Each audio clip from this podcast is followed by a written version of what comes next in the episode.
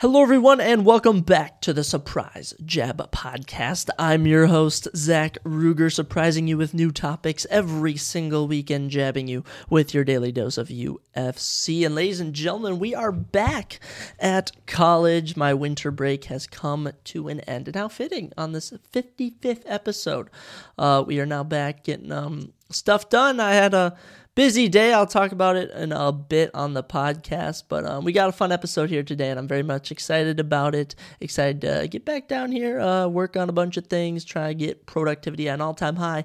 And I have six classes to manage along with this podcast, but this podcast is always a break from any hectic stuff that is going on in my life. So, Let's uh just talk about what we're going to talk about, huh? How about that? We're going to talk about what we're going to talk about. So of course, we'll be recapping week 18 of the NFL season, going over all the games and talking about the playoff matchups. And of course, on uh, the next episode, we will be dropping our full predictions for um, every playoff matchup for the wild card, at least that is. Um, of course, talking about new UFC news, we'll be kicking off with that. Uh, going over the new Pro Bowl rosters for the 2024 NFL season, checking in with the NBA and NHL. Um, actually, our surprise topic is I will be uh, ranking ranking the top 10 movies I saw in 2023 that came out in 2023. By the way, I did not see that many of the actual like good ones, such as um uh, I didn't see Indiana Jones. I didn't see the new Mission Impossible. I didn't see. I uh, there's another big one I didn't see, but I saw a couple. We ranked them all on a list, and of course, our UFC for the episode will be uh, my 2024 predictions for uh, who will end the year's champion, what fall offs we will see, and what breakouts we will see in every single division. And of course, episode 56 dropping Thursday, we'll be giving our UFC Vegas 84 predictions for the whole main card, headlined by Magomed Ankalaev and Johnny Walker, two top 10, even a top three uh, light heavyweights in the UFC as well on um, our uh, Thursday episode, episode 56, which I'm pumped about. I'm absolutely pumped for this. We will be doing our end of the year fantasy football review. I have no idea how long it's going to take. We're going to look through at the top 10 uh, spots for all positions QBs, running backs, wide receivers, tight ends, kickers, defense. See who ended the year, uh, where they did, if it was surprised at all, and looking back at my drafts, as well as kind of recapping where I ended in uh, all of my leagues. Because I won one of my four leagues. I took took second in one. I took seven out of 12 in one. And I took fifth out of six in another. So some highs and some lows. But let's get this podcast rolling. And actually, fun fact in one of my classes, I actually met this guy who um, has his own podcast. I think it's called oh man, like in my prime. I think it's called in my prime or something. The kid's name was Ty, and it was actually like he shared it in class. I was like, oh my gosh, cool. So I went over and like I uh, we followed each other. I gave him five stars. I think he gave me five stars on Spotify, and I'm like, you know what? I respect anyone going out there and starting their own podcast because it's not as easy as people make it out to see. But um, you know what? I always have fun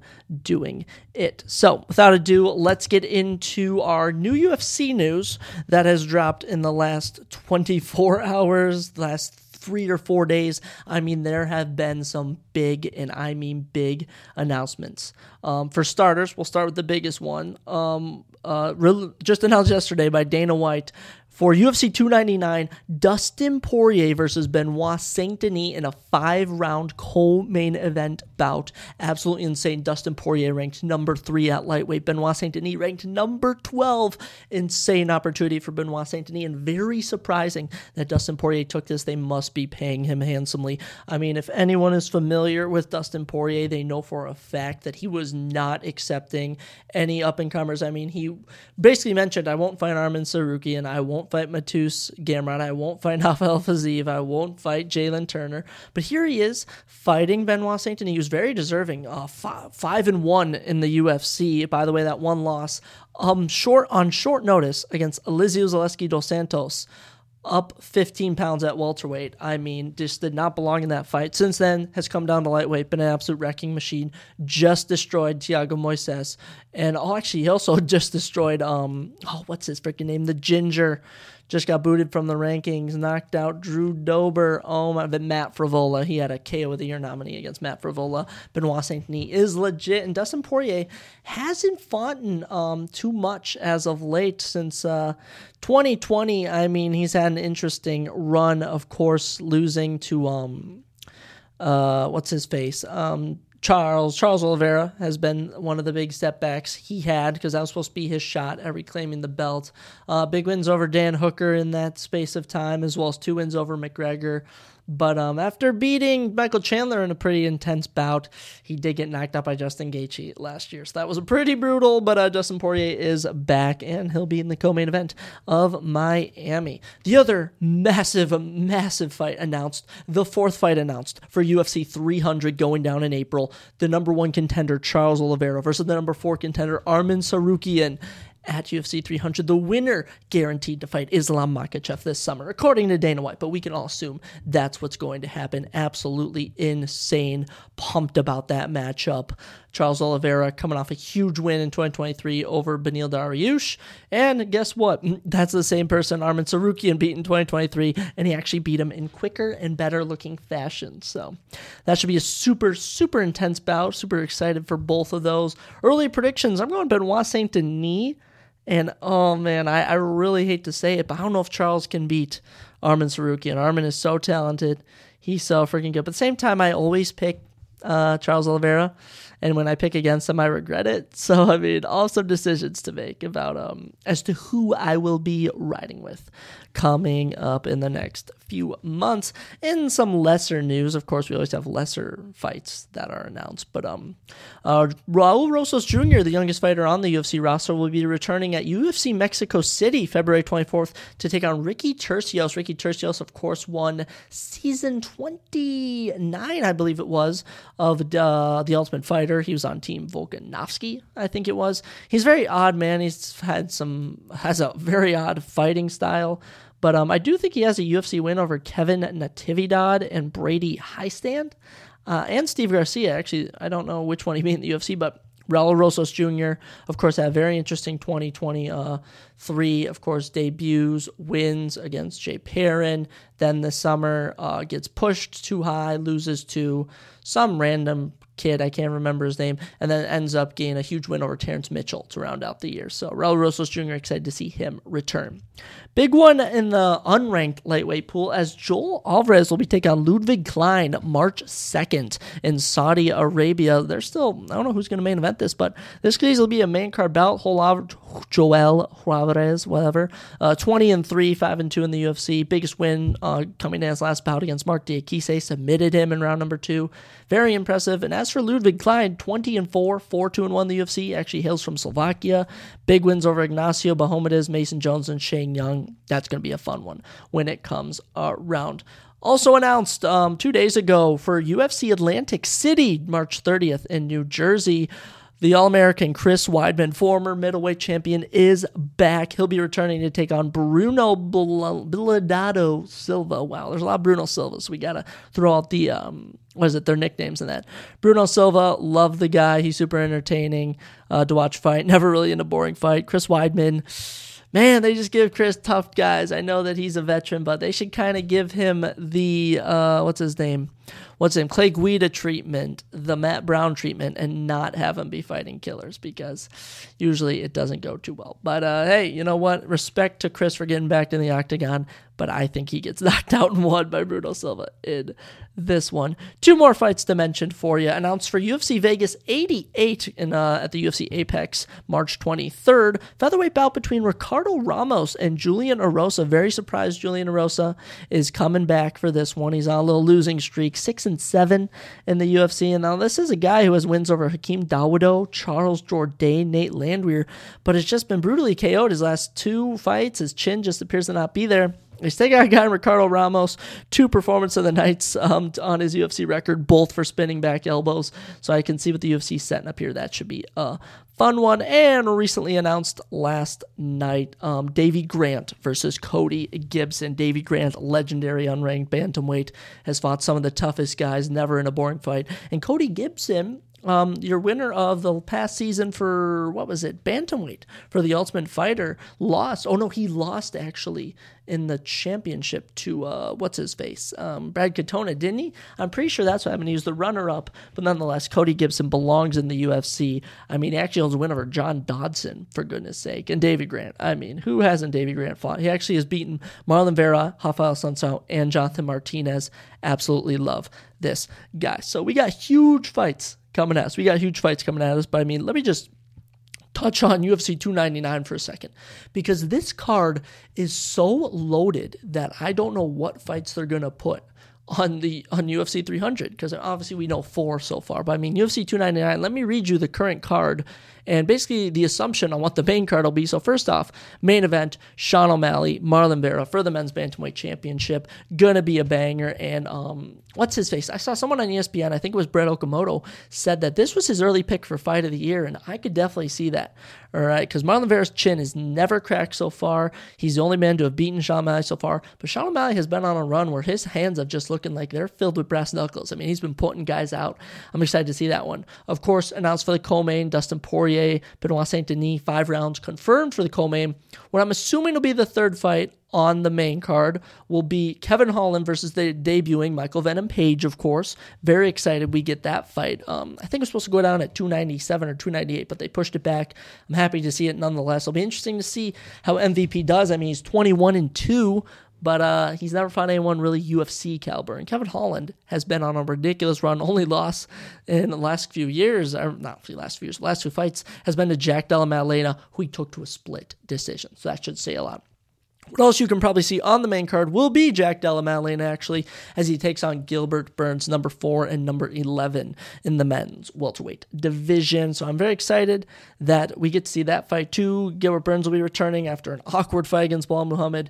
And Jack Della Maddalena, after previously finishing his first three UFC opponents in round number one, has since ran into some trouble on short notice against Bassil Hafez, took him to a fight of the night split decision. And of course, against Kevin Holland, had a boring boxing bout where it was pretty much up up in the air about who won it. So it'll be exciting to see that one. Uh, what I'm assuming could be the opener because there's three more big fights and any they're all pay-per-view main eventers. The last six guys I'm going to list have all been in main events. Their last fight out. Um, we have Petr Yan and Song Yadong. I'm feeling like this is going to be on the prelims just because it's bantamweight. I just don't get the vibe it's going to be on the prelims.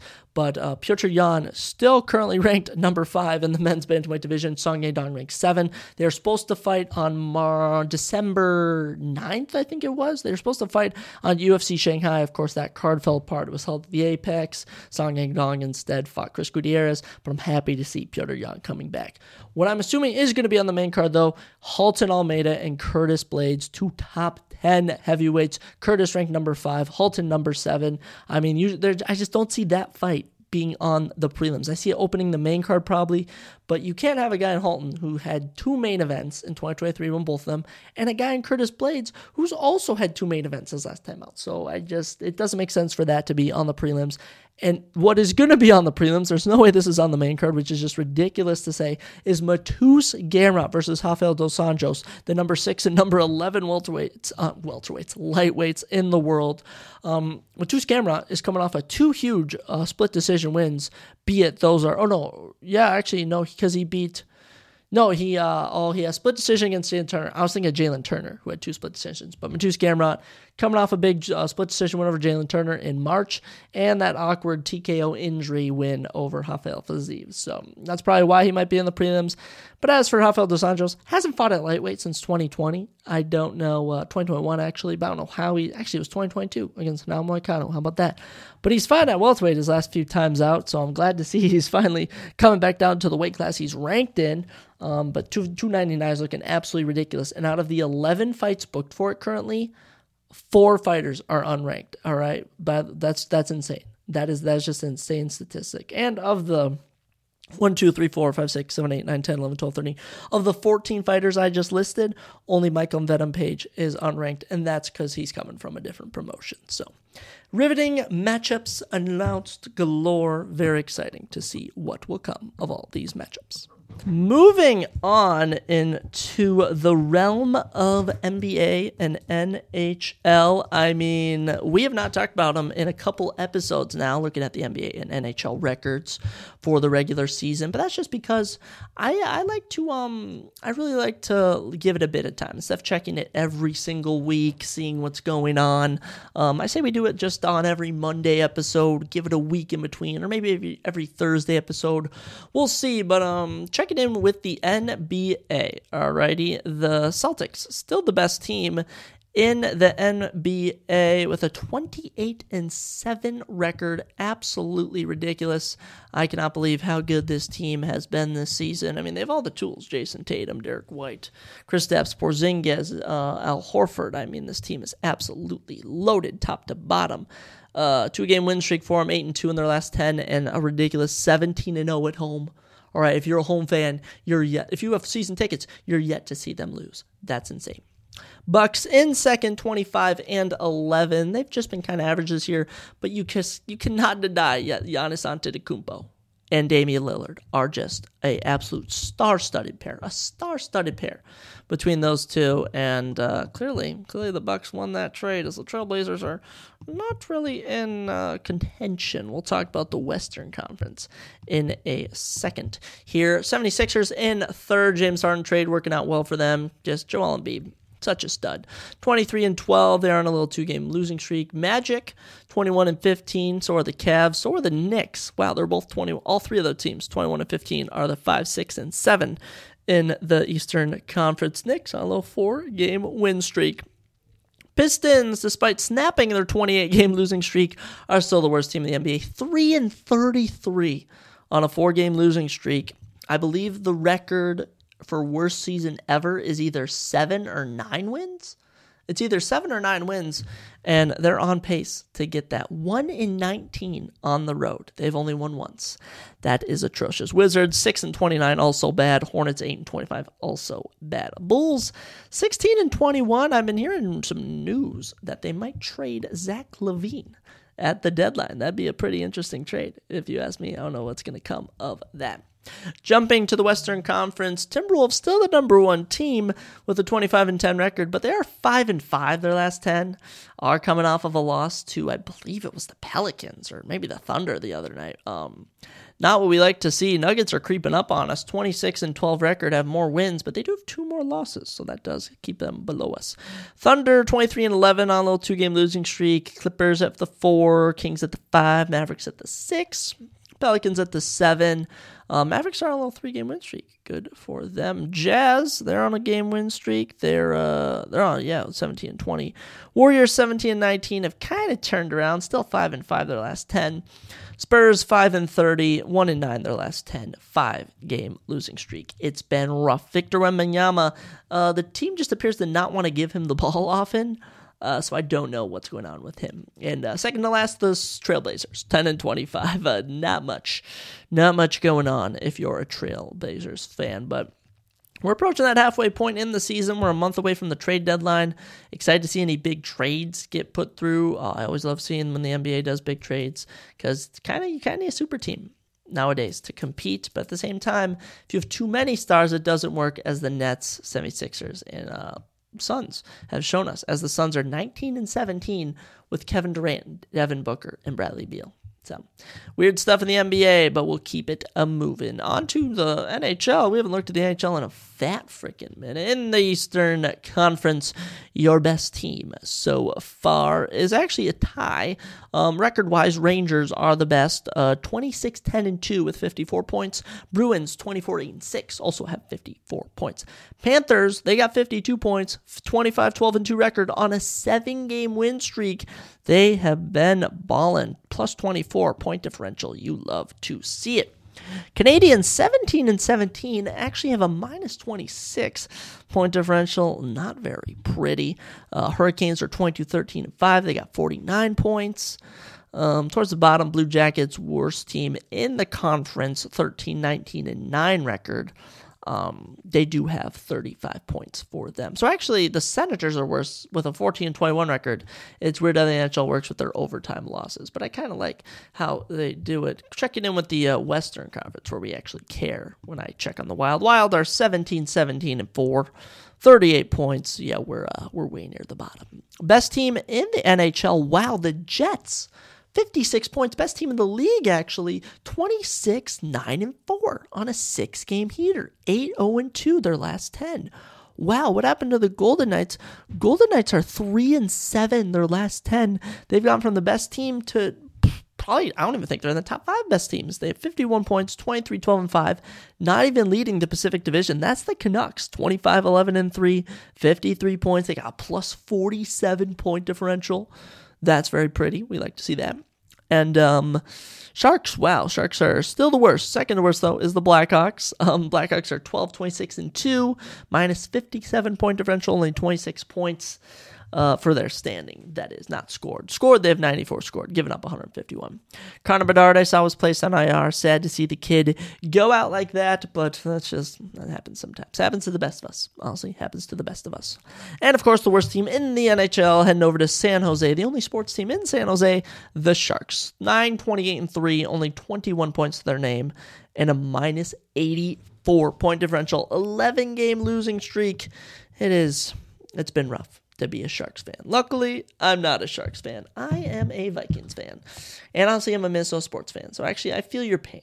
I feel your pain for any uh, for any fellow San Jose Sharks fans, us Minnesota fans. Truly feel we truly get how you are. But yeah, that's your NBA and NHL check in. We'll uh, we'll check in in a week. I, I kind of like that. I kind of like giving it a week to see what's up with um, all the other leagues. So yeah, heading into uh, my recap of my day. I mean, I was gonna mention my day. This is kind of fun talking about me. Again, not talking about sports. We're talking about Zachary. We're talking about what's up with him. So I had two classes today. Kicked off the day with managerial accounting. Um, it's not really. It's like financial accounting, but basically what the teacher, the professor, described was that financial accounting is more external and managerial accounting will be internal. So I'll be learning all about accounts and probably how to balance them. Ugh, just I'm not a big accounting guy. You know, I don't really mind math, but it's just something about when I took accounting in high school, when I took it two semesters ago, it's just it's hard. It is hard to take, it is hard to go about. And I just I don't know who I'm going to uh ask for help on this. Probably maybe my father. Maybe I'll get Chegg. I had to get Chegg for my last class, but I'll find someone. I know one chick in the class. I actually think I think I met her welcome week. Yeah, she's nice. She's been to marketing club, so maybe I'll uh, ask her for some help. And uh, the guys I was talking to, we had, we did this little like group activity where you just like say hi to people around you, and they seem chill. So it seems like a nice class. Professor seems bubbly. So uh, managerial accounting will be how I start my Monday and Wednesday mornings. And I already got a lot of homework to do. I mean, I have I have so much work. I'm not doing any today because like it's not really due this week and it's like the teachers want you to follow like a schedule but at the same time it's like i can see how much is going to be due in like the coming weeks so it'll be pretty intense to see what happens. Uh, following that i went to the gym. We had a little uh, little shoulder day quick little shoulder day uh, saw two of my buddies, but um, yeah, you know what? Um, the gym, it's I'm at an interesting place at the gym because I don't know because obviously I go to stay fit, you know, go to see some muscles, but I just I'm not committed to cutting or bulking, so I'm in that awkward spot where I'm not fat but I don't have abs. I'm like right in the middle of it. And I want to commit to a bulk because I mean, I, since my freshman year, I've gained 15 pounds, but I know people who can gain that in a year. And it's that's, I'm on year three of college and I've only put on 15 pounds. Now, be it I don't eat that much, so I know it's eating, but I also don't eat clean where I could uh, look lean. So I kind of keep my nice looking physique. I, am okay with it. I'm okay with how my body is. And I think that's a major thing for people is if you like how you look, then you're all good. So that's kind of how I am personally.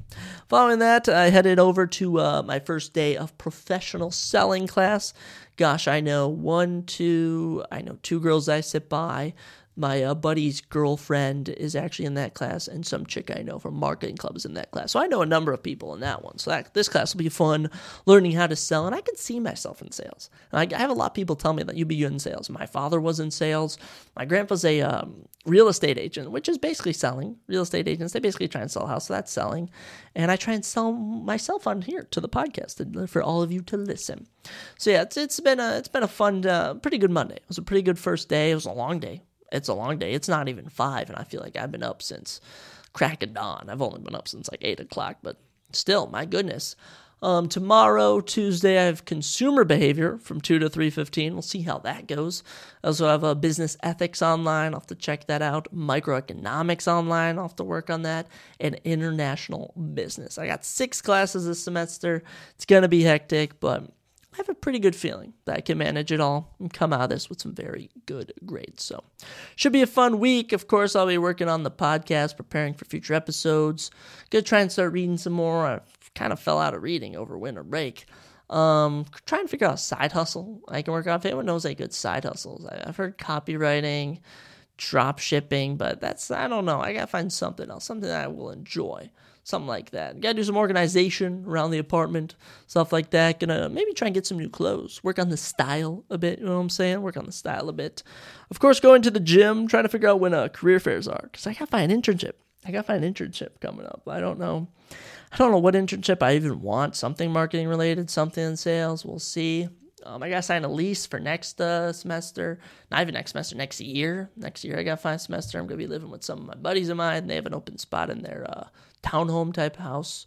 Uh, grind out a bunch of schoolwork, and um, yeah, gonna be a fun weekend. Got some UFC, NHL ahead, and that's a lot of the stuff that I will be looking for. So that should all be a good time. Good times coming up. Um, speaking of good times, coming up. How about the NFL Pro Bowl? Am I right, guys? Yeah, we love the NFL Pro Bowl. Gosh, right? Right? Don't we love the NFL Pro Bowl? Not really. Pro Bowl's kind of become a joke, but they did release the roster. I mean, I find that pretty interesting. All right, it's always fun seeing what players were selected. Obviously, not all of them will go due to the fact that uh, two teams will make the uh, Super Bowl, and usually the star players, like usually the QBs that have been selected to the Pro Bowl, are in the Super Bowl. So your uh, quarterbacks, we'll talk about the quarterbacks. The three selected for the NFC are Brock Purdy, Dak Prescott, and Matthew Stafford. How about that? You know what? Honestly, I feel good for those guys. Um, I don't really know who I'd put ahead of some of them uh, when I look at the uh, what am I when, when I look at the NFC. I mean, it's pretty it's pretty crazy. Jalen Hurts got spurned just because of how bad he's been playing these last few weeks. Um, I guess Jared Goff hasn't been a focal point. Jordan Love, honestly, the way he's been balling, probably should have gotten. And maybe even Baker Mayfield, but Purdy, Prescott, and Stafford is pretty solid. I could easily see all, of them making it to the Super Bowl. For the AFC, you got Tua Tagovailoa, Lamar Jackson, Patrick Mahomes. I mean, you just can't deny these guys. You just can't deny these guys. I mean, maybe Josh Allen, but he's had some rough games. Um, I mean, gosh, I'd have thrown Joe Flacco in there. He's fun.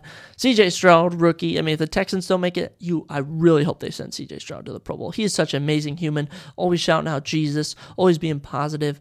And if you're a Panthers fan, you were definitely pissed that they took Bryce Young and not him. Bryce Young had such a terrible rookie season. I honestly don't know what they're going to do next year. The Panthers might draft another QB. Who knows? Because they released their owner. They released their, uh, not their owner, their GM. They released their GM, which is pretty ridiculous. Um, who else got fired? Ron Rivera of the Commanders got fired. Um, what's his face? Who Ron Rivera got fired and Arthur Smith of the Falcons. Oh my gosh, just an absolute joke. Is Arthur Smith? He's complaining that the Saints scored like a garbage time touchdown and he's just like, "Oh my gosh, why would you do that to like the Saints coach?" He's like complaining. He's like, "That's just the the disgrace. Like they showed us no no respect at all." And I'm just like, "Buddy, buddy. All right, I, I don't. I, you you just he's not on the team anymore. That's all you need to know. There's a reason they got rid of Arthur Smith. He's an absolute joke. Uh, we won't spend this much time on all the players, but I mean, heading over to the running backs, Christian McCaffrey. All right, D'Andre Swift and Kyren Williams for the NFC. Rare, very shocked. D'Andre Swift wound up there. I won't lie. Chris McCaffrey makes complete sense. Kyren Williams, of course, they're going to give him Pro Bowl. He can't win Rookie of the Year being how much Puka did, how much CJ Stroud did, but he's got to be in the running. I mean, this guy, drafted in round five with Puka, put some respect on his name. This guy is absolutely amazing. Love him, love him, love him.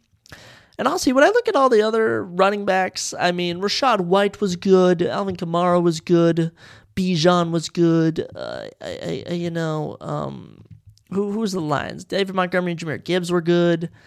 Seahawks, I mean, Kenneth Walker had some good games, but I honestly, putting D'Andre Swift in doesn't really bother me that much. Doesn't really bother me. The AFC, you got Raheem Mostert, James Cook, and Derrick Henry. I mean, Derrick Henry's okay, but he had such a lackluster season with the Titans. Titans did terrible this year. I guess you give him the nod. Um, surprised ETN isn't up there. Actually, I'm surprised Travis Etienne isn't there. Jonathan Taylor had some good ending weeks, but um, J- James Cook over Joe Mixon, I think is a little wild. Personally, I think that is a little wild. I I don't know how he wound up there. Raheem Mostert, putting some respect on his name, I absolutely love it. Actually, Isaiah Pacheco should be up there. Isaiah Pacheco had a great year. They really should have really should have thrown him up there. Your fullbacks, Kyle Juszczyk for the NFC and Alec Ingold for the AFC. Uh, those are the only fullbacks I know, so respect to them. Your NFC wide receivers, CeeDee Lamb, AJ Brown, Mike Evans, and Puka Nacua. Perfect. Perfect. I like everything I see. For the AFC, Tyreek Hill, Amari Cooper, Keenan Allen, and Ja'Marr Chase. Love it. Just beautiful there. Tight ends, George Kittle and Sam Laporta. Boom. Uh, for the AFC, Travis Kelce and David Njoku. I mean, yeah, Travis Kelce undoubtedly probably probably is yeah. There's no one else you can really put up there. But I won't I won't lie. Travis Kelce had a very downer year. Travis Kelce had a brutal year. Uh, they're just, ugh, just pretty gross year from Travis Kelce. It's Taylor Swift's fault. Don't blame anyone else but Taylor Swift. Trent Williams, Lane Johnson, and Penei Sewell, your NFC tackles. Laremy Tunsil, Dion Dawkins, and Terron Armstead for the AFC. Your centers, Jason Kelce and Frank Ragnow. Uh, for the NFC, AFC, Creed Humphrey and Tyler Linderbaum. Um, yeah, of course, a bunch of guards and stuff. But where are my Vikings boys? All right, did any Vikings boys make it? I think we had two. I think the Minnesota Vikings had two people make it. I don't know for certain. Let me double check, and it doesn't tell me on the one slide I had. Oh well, you know what? The Pro Bowl, it's going to be an eventful time. It's going to be a good time, but uh, I, I, it's hard to say what's going to what's going to transpire with it. I never watched the Pro Bowl. It's kind of goofy. They do Pro Bowl games now to make it more interesting, but other I don't I just don't see it being that uh, being that uh, that interesting to give time to. There's just there's no reason to give time to the to the Pro Bowl. You know you know what I'm saying? It's it's kind of just it's kind of just a waste. It's kind of a waste. Actually, speaking speaking of like the Pro Bowl, this just kind of reminded me is that the the schedule for next season has been released for the NFL, and I want to just kind of briefly talk about the Viking schedule before we get into a little bit of the main subject of the podcast. But um, here are the uh, actual opponents for uh, 2024 to 2025 season. Uh, not like dates yet, but um, for home, of course, uh, we don't have to mention it. Bears, Lions, Packers. Okay. Don't know what's going to go on. We split with everyone but the Lions this year. There's, uh, but you know what? I was a little bit of a hater because the Lions lost, but you know what? Kudos to the Lions. You had a good year. Uh, at home, we'll be having the Texans. So we get CJ Stroud next year. That's bigger. We get the Cardinals. Be interesting to see what the Cardinals do in the offseason. They could have Marvin Harrison Jr. We'll play the Falcons again. I, I, I don't know why we think that's a game we need to have every single season, but hey, you know what? Falcons fans, welcome to Minnesota. We'll be playing the Colts. I'm excited for that little Anthony Richardson action. He should be back. We'll be hosting the Jets. Absolutely love it. Give me Aaron Rodgers. That's going to be a fun one. And we host the 49ers. I don't see why we have to play the 49ers every year. Okay, I'm not I'm not begging to have uh, the freaking 49ers play us because they're good. But actually, we beat them this year. So what am I saying? On the road, we'll be playing the Seahawks. Um, that should be a fun one. Jaguars, I'll be happy for that. Titans, that should be a freebie win. Actually, has Derrick Henry ever played the Vikings? I have no idea. We'll be playing the Rams and the Giants. Should be super fun. I believe we play, so was that the AFC South? We play the AFC South and the NFC West. NFC West. So, hmm. Should be a good one. I mean, early season projections. All right, I'll say Vikings never sweep. Vikings never sweep an NFC team. All right. Um, but I'll say we split. So let me just put us at a three and three record. All right. We're not going to go 16 and two, 15 and two. So we're three and three. I'm gonna say Texans win. All right, four and three. Cardinals win five and three. Falcons win six and three. Jets probably an L maybe six and four. Colts seven and four. 49ers we lose, so we're seven and five right now. Seahawks win eight and five. Jaguar. Okay, I'm not doing this now. The more the more I look at our future schedule, I have no idea what next year is going to bring. But I'm already I'm already putting the Vikings as um not doing well. But you know what? We're gonna do well next year. We're gonna win the Super Bowl. I'm not. I'm not giving up hope. I refuse to give up hope. But oh man, it's it's tough being a Vikings fan. It is tough being a Vikings fan. Let's talk about some other than sports. Let's talk about the surprise topic for this episode, ladies and gentlemen. Of course, we've been ranking so many things in 2023. A lot of, lot of UFC stuff, but guess what? We're gonna rank, or actually just talk about the top 10 movies I saw in 2023. And obviously, a disclaimer I mentioned earlier. Some of these I saw at home, but these are all movies that came out in 2023. So not any new ones I saw that came out earlier but uh, ones that actually came out in 2023. And honestly, when I made my list, I had only seen 13 movies that were new, so I mean it was it was it was pretty comical. Uh, so honorable mentions to the three that I saw. Um, all at home. I watched Murder Mystery 2 with my girlfriend. A lot of plot twists in that movie with uh, Adam Sandler and uh, Jennifer Aniston. So many plot twists. Um, not as good as the first one, but uh, still, still entertaining. It's a Netflix movie.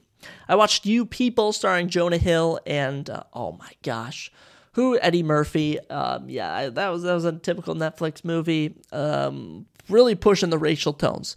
A lot of racist jokes. A lot of wow. That, that was that was an interesting one. And of course, the Meg Two, which I watched at my cousin's house. That was Meg Two is brutal. Meg 2 is a brutal movie, and you actually hope some of the characters die, and they never do. So uh, I really hope they don't make a third Meg. That was bad. But uh, let's get into our top 10 movies we saw in 2023. And I'm actually taking notes, as of course, we're adding timestamps on to our videos now so that everyone knows what's going on at certain time points. It's going to um, take up more time, but guess what? I'm all about bringing quality, and it's season two. This is the start of season two. We got to make it spicy. All right, kicking off our list at number 10. And by the way, these aren't the 10 best. These are just out of the 10 I saw. I have Ant Man Quantum Mania. Uh, I'm trying to remember when that came out. Uh, I think it was February or March. Went to the theater with my girlfriend and saw it, and honestly, could have gone without it. It was bad. I mean, the Ant Man franchise kind of went from amazing first movie, funny third, funny second movie to third movie. Just what am I looking at? I mean, Bill Murray got eaten by some like octopus thing. Jonathan Majors was killed by Ant Man, and with seemingly no effort. I mean, he, he should have took over. Um, this was just not a good Marvel movie. CGI mess, so much CGI. It was absolutely ridiculous. You had MODOK as this giant CGI floating head. Um, I, I don't. I think it gets more hate than it does, but at the same time, I'm not gonna be rewatching it.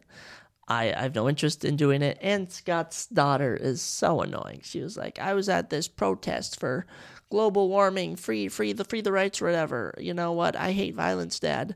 And this, they go to like the quantum world, and she's like teaming up with the local people because they need help. You know, they're indigenous or whatever. And I'm, I'm just like, I could care less. I just want to see Paul Rudd as Ant Man, and honestly, he didn't get as much screen time as he should have. So that's why it lands at number 10 and not a good number 10. Now, at number nine, this is actually a good number nine, is the Super Mario Bros. movie. I watched this um, at my girlfriend's house with her, and I was pleasantly surprised at how much I enjoyed this movie. Honestly, it was it was a good movie. I mean, hilarious voice acting from uh, Palm. What's his name? Oh my gosh, what is Star Lord's name? What is his actor's name? Chris Pratt.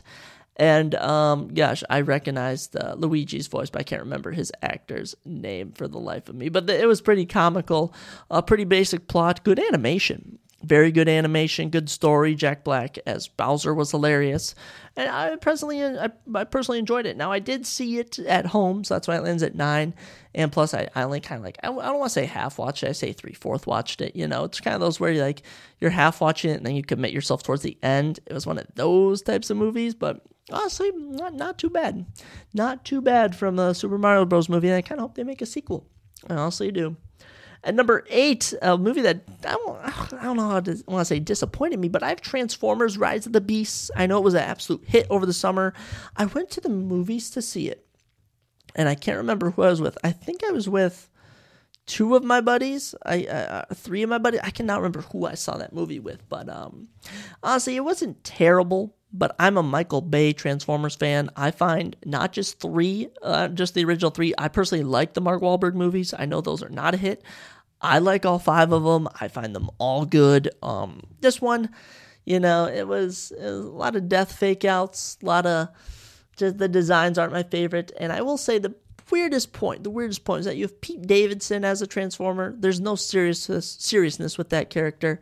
Uh, the main guy, I actually liked him. Actually, make like the main human, but he got a Transformer suit and was like killing the main bad guy. It was super weird.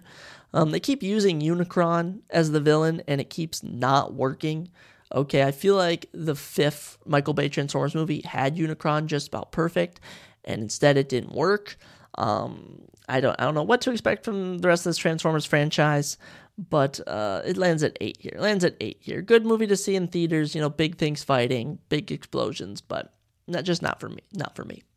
At number seven, I have a uh, Jesus Revolution. This movie very much surprised me. Watch this, watch this with my uh, girlfriend, and honestly, I very much enjoyed it. And also, if you're not even a religious person, I mean, this is this is still a good movie. I mean, it had some twists in it that I didn't see coming. But I'm like, why is there a plot twist in this movie? Um, there's character arcs, there's good stuff, and it actually ends by being like showing you the actual story that because it's like based on a true story. It's a very good movie. Um, being a being a believer in Jesus, being loving Jesus, you know, good good movie to watch. I, I very much enjoyed it, and it lands at number seven on the list. At number six, this is probably gonna shock a lot of people this is, this is definitely going to shock a lot of people. I, I, I won't lie. I won't lie. This is this is going to be a shocker. Okay. Um. At number six is Oppenheimer. That is right. Potentially everyone's number one movie for 2023. Um. It lands at number six for me, and I do have reasoning. I do have reasoning. First off, first off, I saw this movie at like nine or ten at night with two of my buddies. Two of my buddies. So it was nice seeing it with two of my buddies. But it it was a, it was a three hour movie it was a three hour movie, and I fell asleep throughout it. We were at an AMC theater. It was crappy. It was a crappy theater. I mean, no recliners. You're kind of just smushed next to people, next to people, and I, uh, I was kind of dozing in and out. Um, I, I, watched the first hour and a half, but I mean, it, it, reaches a point where like, wow, there's another hour and a half of this, and kind of putting me to sleep here. Um, cool moments in it. The best part of the film for me was probably the bomb going off. That was probably fun. Yeah, they're just seeing, seeing actors because there's so many actors in this film. Cillian Murphy did an amazing job. Um, I think he won a Golden Globe for it last night. I have no idea. I don't watch the freaking Golden Globes. A waste of time, personally. Um, but yes, uh, Oppenheimer lands at six for me.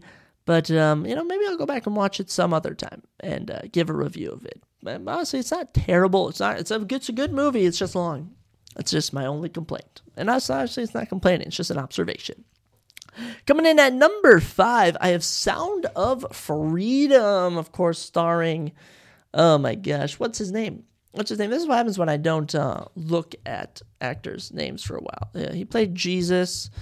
He was in that one. Um, what's that? He was in that one TV show. TV show. What's his freaking name? Jim Caviezel, that's his name. Jim Caviezel starring in this show. Um, what what show is Jim Caviezel in that I'm thinking of? Because I'm thinking, uh, I I want to see. I really want to see what show I'm thinking of Jim Caviezel in. He was in a TV show. He was in a TV show that I used to watch. Person of Interest. That was a good TV show. That was a very good TV show. Anyways, yes, Sound of Freedom basically uh, tells the story of human trafficking and how these kids are trafficked. It was a very powerful film, very good. Hollywood was not a fan of it, which was very odd. It was very odd. Um, but yes, Jim Caviezel, amazing role in this, playing Tim Ballard, who's uh, in real life does this stuff, so that's pretty cool. Uh, saw it at the theater on 4th of July. Girlfriend came with me. I very much enjoyed it, and it, it touched me at points. It really did. It was it was one of those films where it's like, wow, this is real. It happens. And there's just moments where, you know, this little girl's about to get raped, like that serious. And then Jim Caviezel comes out just in time, but you, you have to realize like he wasn't there all the time, and stuff did happen to her. And in like the opening credits, where like it rolls like the director's names and stuff, it was showing actual child kidnapping stuff of just getting snatched off the street. It was it was pretty frightening to see, but um, a very powerful movie, and I hope everyone everyone sees it. Sound of Freedom, very good movie. Coming in at number four, we just saw it, The Iron Claw. But what I realized is that it came out in 2023, even though I saw it January 2nd. So I have to count it in my 2023 movies because if it wins any awards, then it will have been uh, 2023 awards. But yes, The Iron Claw, of course, we mentioned it I don't know if it was last time, but one of our last few episodes. Of course, about the Von Erich family. You got Zac Efron in it. Uh, Jeremy Allen's in it. I mean, just amazing, amazing actors. A great A24 film. Good, good movie overall, and I encourage anyone to watch it. Who, who enjoys professional wrestling, who just enjoys A24 films, or is even just looking for a movie that leaves you shocked because, uh, spoiler alert, uh, there is, I think, two suicides there's th- there's three deaths in this. There is two suicides in this film. It is is wow. It is intense. It is a very intense film. Um, but yeah, spoiler warning. It was funny. My mother was actually telling me when I was at home over winter break. She was, and I was recording an episode. She's like, "You have to say spoiler warning before you say stuff." And I'm like, "Well, I'll just leave the. I just won't say spoiler warning, and then I'll know if people actually listen when I uh, reveal what uh, what I've said." Uh, but yes, anyways, that lands at number four, the Iron Claw. Checking in at number three, Guardians of the Galaxy Volume 3. And I didn't even try to intentionally put it at number three, just landed there. I'm actually yet to rewatch this movie, but I really have to. The, the Guardians of the Galaxy, probably one of my favorite Marvel franchises, favorite set of movies to watch. And they ended this trilogy out perfectly. The whole thing with um, Rocket in this film and Star Lord and Gamora. I mean, just a crazy, amazing story. And honestly, it does not leave you fulfilled. It does not. I mean, Gamora and Star Lord go their separate ways. Star Lord leaves the Guardians of the Galaxy. Uh, Drax leaves the Guardians of the Galaxy. I mean, it is it is an emotional film. It is it is. Um, I was I don't know if I cried. I don't think I cried, but I was about to cry, man. It was um it was very good. It was very good. It was sad. It was a sad movie, and it's one of those where James Gunn proved that he can handle the DC, the DC, the DC universe by directing such amazing movies like the Guardians of the Galaxy. So it lands here at number three, and honestly, I really gotta watch it. I really gotta rewatch that Guardians of the Galaxy Volume Three. That came out in May, I think it was. Wow.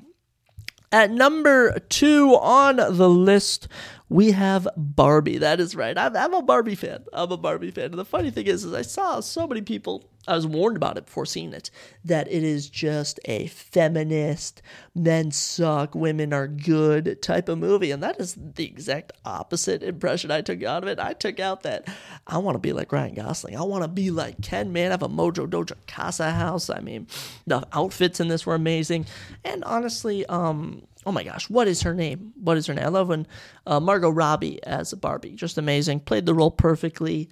It was it was a comical movie. It actually it had me laughing. It was so funny. You had oh my gosh, I can't remember his name playing Alan in the film as like an action figure what's that? What's his name? What is his name? He's been in so many movies. He was in Superbad. He was in Superbad. Um, bum, uh, what is it? Uh, Michael Cera. Michael Cera, hilarious. Absolutely love watching Michael Cera in any film he's in. But yes, Barbie. I mean, it definitely was up there with Oppenheimer for awards for best film of the summer, of the year. Um, and I enjoyed it. I very much enjoyed it. Saw with my girlfriend, and there was a, a, dad sitting behind me or in front of me, and he kept laughing, and I was laughing. I'm like, you know what? I enjoy this Barbie movie. I really do. And honestly, when it came to the Barbie versus Oppenheimer, I was on the Barbie gang. I was on the Barbie side. Which leads us to my number one movie of 2023. I saw a lot. I see a lot of movies. Some movies I rewatch. Some movies I sometimes take a while to see. I see on opening nights. And the thing with this movie is it had so much hype but I waited to see it. I waited a bit. I pushed it off. I was like, I don't know if I want to see this. And then I watched the first movie and I was like, well, now I gotta watch the second one. And that was Spider Man Across the Spider Verse. And oh my gosh, I'm not a big animated film guy.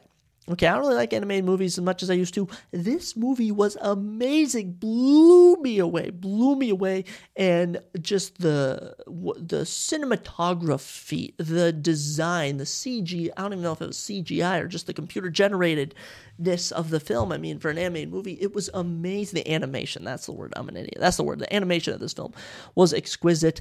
Voice acting was great plot line was great and it ends on such a cliffhanger. I mean it ends where it's like this feels like the middle of a movie. It's like what? This is it? And we may have to wait till 2025 to get the third and final movie of the spider-man the miles morales story. Absolutely love it. So many um plot lines to wrap up and I would uh, honestly, this is another movie I gotta rewatch. So good, such a good movie. You know, it's it's weird. I of of my list, I have not rewatched any of these movies. I mean, even going back to my honorable mentions, I have I've not rewatched any of these movies, but um, they've been also good. They've been also good. So, Spider-Man Across the Spider-Verse lands at my number one spot. It landed on a no- notable, uh, other like notable like movie podcasts, like people talk about TV shows and stuff like that. Uh, it, it it landed on a lot of their number one spots. So that just shows how good this freaking movie was. Very much enjoyed it.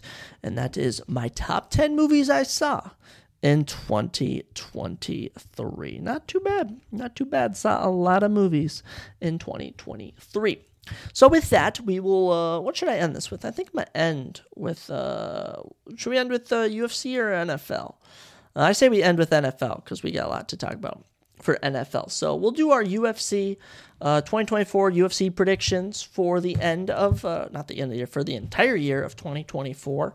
Um, so I went through uh, all 11 divisions that the UFC offers, and I uh, went through and I predicted who I think will be champion on December 31st, 2024. I predicted who will have the best rise out of like in the division and who will have the biggest fall off. So I, it honestly didn't take as long as I thought. It was actually kind of fun to do. I can't lie. Actually, I actually had a fun time going through and just uh, ranking or not. We're not. Yeah, actually, just like browsing all the names and selecting people. Like, oh, I think I think you'll be here, and I think you'll be here. But um, Yes, let's uh, let's kick this off with women's strawweight, the 115 pound division for women. And as for champion, as for champion, I think Zhang Wei Li will remain champion in 2024. I think she's currently the champion. I mean, Zhang Wei Li is an absolute killer. An absolute killer. What's she on? She's on a little two fight win streak. I think in uh, 2023, she only got one title defense, and that was against Amanda Lemos. Absolutely destroyed her through five rounds, which which was honestly unfortunate. But I mean, she's been an absolute wrecking ball, and she's got a number of shot three fight win streak. How about that? Um, but yeah, just absolute killer. Absolutely love her. And for the potential opponent she could be fighting, number two ranked Yan Xiaonan. I think Yan Xiaonan has good good boxing, but when it comes to the ground game and overallness, I got Zhang Wei Li. I got Zhang Wei Li. If she's not feeling the striking with Yan Xiaonan, she'll take her down, TKO her, or submit her. I think that's going to happen. As for a potential next opponent in Tatiana Suarez, I think the striking for Zhang Li will play a difference in that. I'm thinking maybe some head kicks, some spinning, spinning head kicks, some spinning back fists that Tatiana could catch her off guard. And even when it's on the ground, Zhang Li is still a dangerous competitor. So that's kind of why I got Zhang Li retaining. She's one of uh one, two, three, four, five. I have five of the 11 divisions having the same champion by the end of the year. So I'm being very ambitious with new champions. Six new champions this year, but I don't think Zhang Weili will be uh, will be losing her belt at all. Biggest rise in the division. I have number 11 ranked, Lupi Godinez. And if no one knows who Lupi Godino is, uh, Lupi Godinez? I think it's Lupi Godinez. Godinez? Godinez? Whatever. I don't know what it is, but Lupi, I mean, super talented. Uh, she turned 30 this year, and she's on a four fight win streak, actually. All four of those wins coming in 2023. Biggest one was a rear naked chokehold over Elise Reed, and her last win at UFC 295 was a split decision against Tabatha Ricci, which just showed how much she's improving. Um, only losses into the UFC are to notable people Jessica Penne, Luana Carolina, Angela Hill, yet to be finished in her career. And I just see her climbing the ranks the rest of the year. And I don't think she'll be in title shot category, but I could see her fighting the number 10, 9, or 8 next, then potentially the 7, 6, or 5. And you could see Lupi Godinez in the top 5 by the end of the year. And that's my bold prediction for the biggest rise. Biggest fall off, though, I have the number one contender currently at women's strawweight, Carla Esparza, your former women's strawweight champion. I mean, it, it was just a matter of time before I put Carla Esparza here. I just, I do not see anything impressive with Carla Esparza. Last fought in November of 2022, got destroyed by Zhang Wei Li to lose the belt. Before that, I mean, uh, she put on the worst fight in UFC history against Rose Namajunas, actually the worst fight in UFC history. And I mean, before that was beating Yan Xiaonan, but that was three years ago now. Marina Rodriguez win was four years ago. Um, she was good at the time, but I mean, she's just she's getting up there in age. Um, she's turning. I mean, she just she just turned. To be fair, she just turned thirty five. Um, but she had a kid. That's why she's been gone a while and she also dealt with an injury. I just think a lot of external factors getting up there in age. Carlos Esparza will be falling off, and we'll be lucky to even see her fight this year. And I mean, who's going to fight her?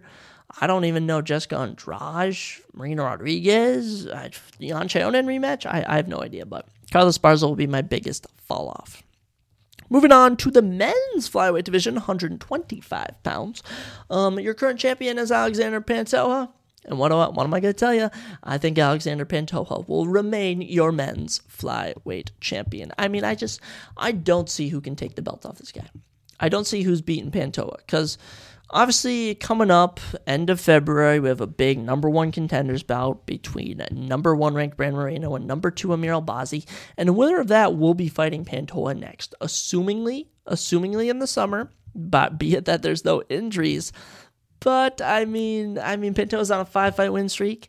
He's beaten Brandon Moreno. Be it, it was a close fight. Be it the Brandon Moreno Moreno fight was close. Um, and Moreno is undefeated in rematches, except against Pantoja, by the way. And I think Pantoja is the division's Volkanovski when it comes to, and Brandon Moreno is the division's Holloway, where I got Brandon Moreno beating Amir Albazi probably, but Brandon Moreno not beating Pantoja. And let's hypothetically say Manel Kape works his way up to a title shot. I would pick Pantoja over Kape. We already saw them fight, and that was when Pantoja wasn't really in this new cannibal killer mode that he's in. That's his nickname, Cannibal. Um, but he's just been a whole different animal as of late, and I, I, just don't see him dropping this belt. There's just there's just no shot. There's just no shot, right? There's no shot, and that's what they all say. My biggest rise in the men's flyweight division, I have number 15th ranked Tatsuro Taira. The kid is, um, I don't know how old he is. I don't know how old Tatsuro Taira is. Let me actually, I should probably find that out. I should probably find out how old some of these guys are. Um, because I, I just have all their names written down and I like, I kind of know their records but at the same time, I don't know like exactly all about them. But Tatsuro Taira is 15 and 0. Yeah, the kid is only 22 years, oh, 23 years old. He turns 24 January 27th. And I mean, of his 15 wins, 11 by finish, 8 in the first round. I mean, Tatsuro Taira is an absolute killer. He's an absolute dog, and I don't see him losing. I don't see him losing all year. I'm seeing him getting two to three fights in this year and ending the year in the top 10, approaching the top five. Tatsuro Taira is my pick for biggest rise. And I would have picked Muhammad Mokaev because I think Muhammad Mokaev is going to be another star at flyweight. But the reason I don't is because he's already at eight and he's fighting the number seven guy coming up. And that would only put him like one fight away from the top five. So I figured I'd go somewhere with like Tatsuro Taira near the bottom, who will definitely be doing good.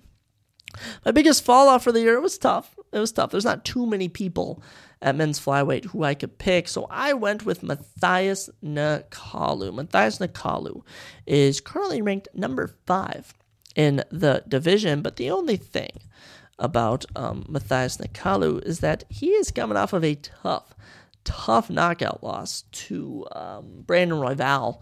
And besides that, I mean, how, how old is how old is this guy? He was born. He was born. He's 30 years old, so his age isn't too much of a problem. And before that, he had beaten Matt Schnell, David Dork, Tim Elliott, Manel Kape. I mean, he beat a number of people, but I just see him being fed to some of the young up and comers in the division. I see if if he loses to Manel Kape, I mean that'll put him in position to lose to Muhammad Mokaev. And if he then loses to Mokaev, you're then looking at maybe Tagir Ulanbekov beating him, or Steve Erceg, or even Tetsuya Taira. I just see Matheus Nicolau falling off and being out of the top 15. Maybe not a full career fall off, like I'm saying for Carlos Esparza, but definitely out of the top five. All right, he's not going to be number five come end of the year. Okay, that's my bold prediction. Women's flyweight up next for our uh, divisional predictions. Um, current women's flyweight champion is Alexa Grasso. Very talented Alexa Grasso. But guess what? I have someone new becoming champion in the year. That is right. I have number two ranked Erin Blanchfield as your new women's flyweight, flyweight, women's flyweight champion come 2020, come 5, 2025, come December 31st, 2024. She currently has a fight slated with number one, number two, number three contender, wow, Manon Fiorot, uh, in Atlantic City, March 30th, New Jersey, and I think she wins that and then gets a title shot against Alexa Grasso, and I think she gets that one title shot later in the year and wins and becomes your new champion. I mean, she is 12 and 1 with 11 finishes. Erin Blanchfield is a killer. Erin Blanchfield is talented. And I think she has all the tools to become a champion. Her wrestling is exquisite. Her wrestling is very good, and I cannot wait. I cannot wait to see what uh, what happens next in Erin Blanchfield's career. But I have her ending the year as champion. That's one of my bold predictions. Biggest rise of the year, I'm going to go with number 13th ranked currently, Karine Killer Silva. She is 17 and 4, ladies and gentlemen. All 17 of those fights ending in finish. Uh, so 100% finish rate for her, including eight submissions nine KOs. I mean, she is so talented. And she has a huge fight coming up against Lauren frickin' Murphy. And Lauren Murphy's ranked six. And she should destroy Lauren Murphy, which would bring her from 13 to 6. And that's in the first quarter of 2024, by the way. So she wins at 6. I mean, she's got five people ahead of her who she could easily beat. Karine Killer Silva future women's flyweight contender. I could see even being a champion. She loves the finish fights, and she is good at it too. So Karine Silva will be my biggest rise, maybe in the whole women's realm of the UFC. My biggest fall, fall off is going to be her opponent, and that is Lauren Murphy. Lauren Murphy, oh, you sweet thing. 16 and 6 in her professional career. Um, um, 8 by knockout, 1 by sub. Surprisingly, 9 of 16 wins by finish. I uh, that really surprises me. If I'm being honest, I, uh, I Lauren Murphy does not strike me as a finisher. Certainly hasn't been in the UFC. Now, thing about Lauren Murphy is she's 40. She's 40. She's turning 41, which we've seen older women do good, but she's just she's kind of approaching the end of her career it's kind of coming to an end. You can kind of tell, and if she loses to Karine Silva, I mean, who's next after that? Natalie Silva, Tracy Cortez, uh, Maycee Barber, Ariane Lipski. I mean, it's just young up and comers. So I unfortunately think Lauren Murphy will be having the biggest fall off of 2024. Men's bantamweight up next as we uh, look at the men's bantamweight. I mean, this is going to be a fun, fun division. So many people rise and fall every single year. Um, but as for champion, I'm riding with our current guy. I got Sugar Sean O'Malley winning twice in 2024 to remain your men's bantamweight champion. It all starts with this Marlon Vera victory coming up in March. It's going to be a competitive fight. It's going to be a hard fight, but I, I honestly don't I don't really have any doubts that that um what's his uh da, da, da, that he's to beat Marlon Vera. I honestly think his boxing's better, and I think the only way it's to mix it up a bit is if Marlon Vera shoots takedowns, which we haven't really seen as of late. Maybe in the Frankie Edgar fight, but I mean, I've not seen much from Marlon Vera in the takedown department. And I think just on the path that they've gone, I mean, Marlon Vera's only getting this title shot because he's the only man to beat Sean O'Malley, and that Sean O'Malley just won the belt. So they're like, let's do this fight while we still can. If they were to fight again, uh, or if they were to fight like someone else, I would not pick Marlon Vera to beat Petr Yan, Corey Sandhagen, Henry Cejudo, Rob Dvalishvili, and Aljamain Sterling.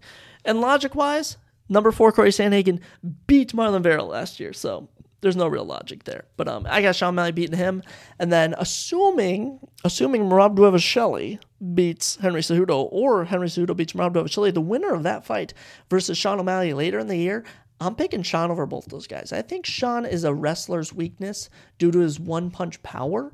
And I think that's going to prove very useful to him in his 2024 tenure. So we got Sean O'Malley remaining your men's bantamweight champion.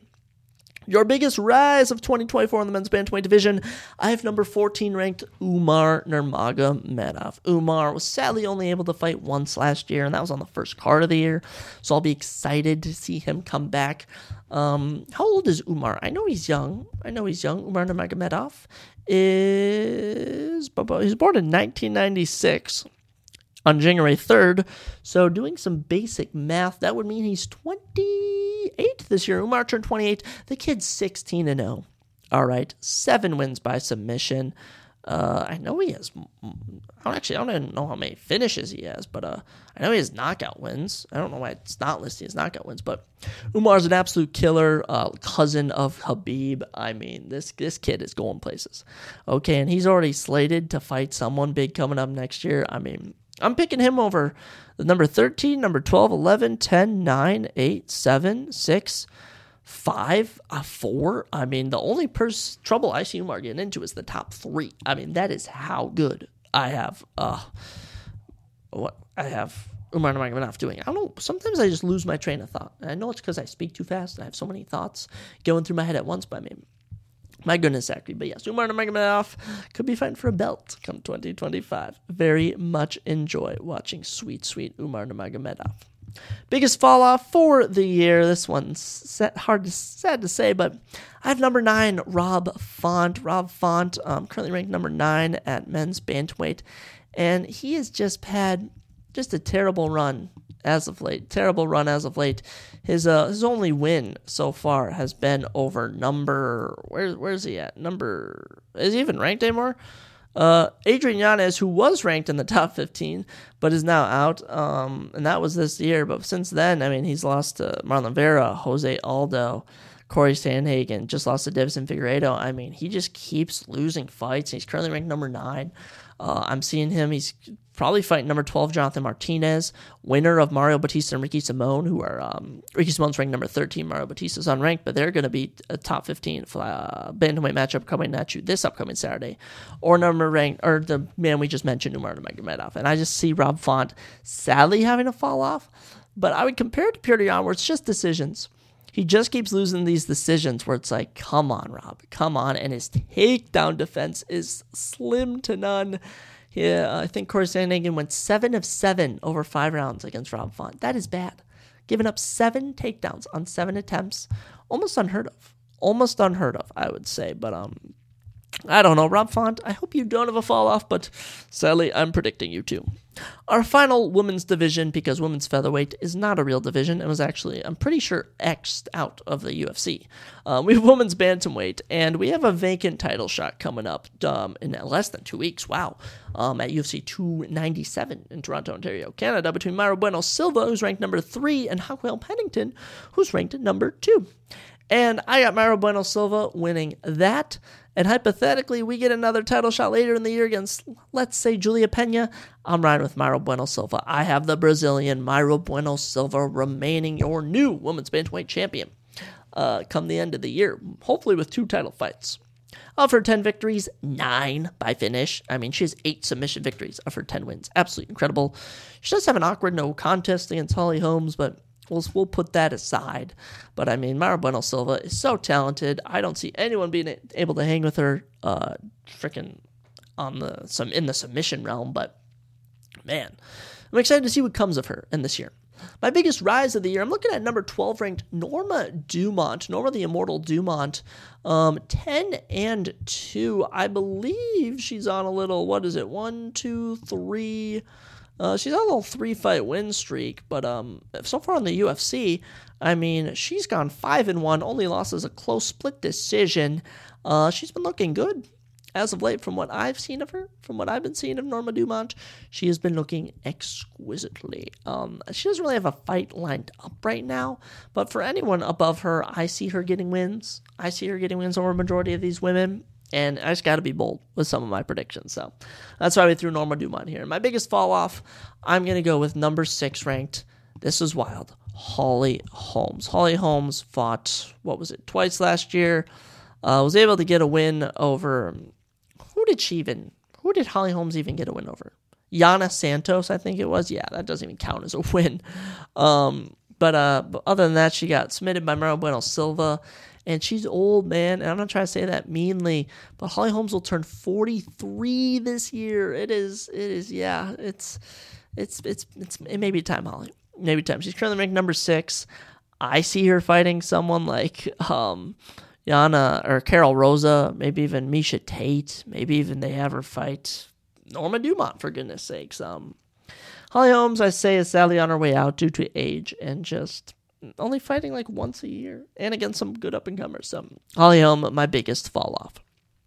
Checking in with the featherweight division. Obviously, your champion is currently Alexander Volkanovski, but by the end of 2024, I think your featherweight champion will be number five ranked currently, Ilia Topuria. That's right, ladies and gentlemen. I'm an Ilia Topuria supporter. I think he knocks out Volkanovski come UFC 298. And after that, fights one more during the year and retains his belt, whether that be Movsar Evloev, whether that be Arnold Allen, whether that be Brian Ortega, Yair Rodriguez, Max Holloway.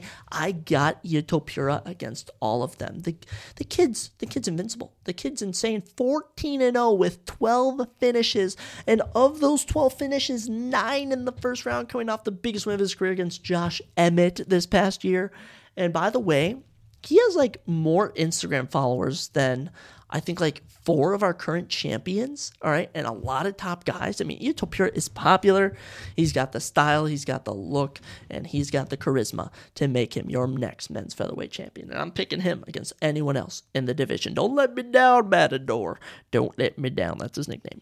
Biggest rise in the division, I'm going with Movsar Evloev. Movsar Evloev is currently ranked number nine, and he does have a fight slated with number three Arnold Allen.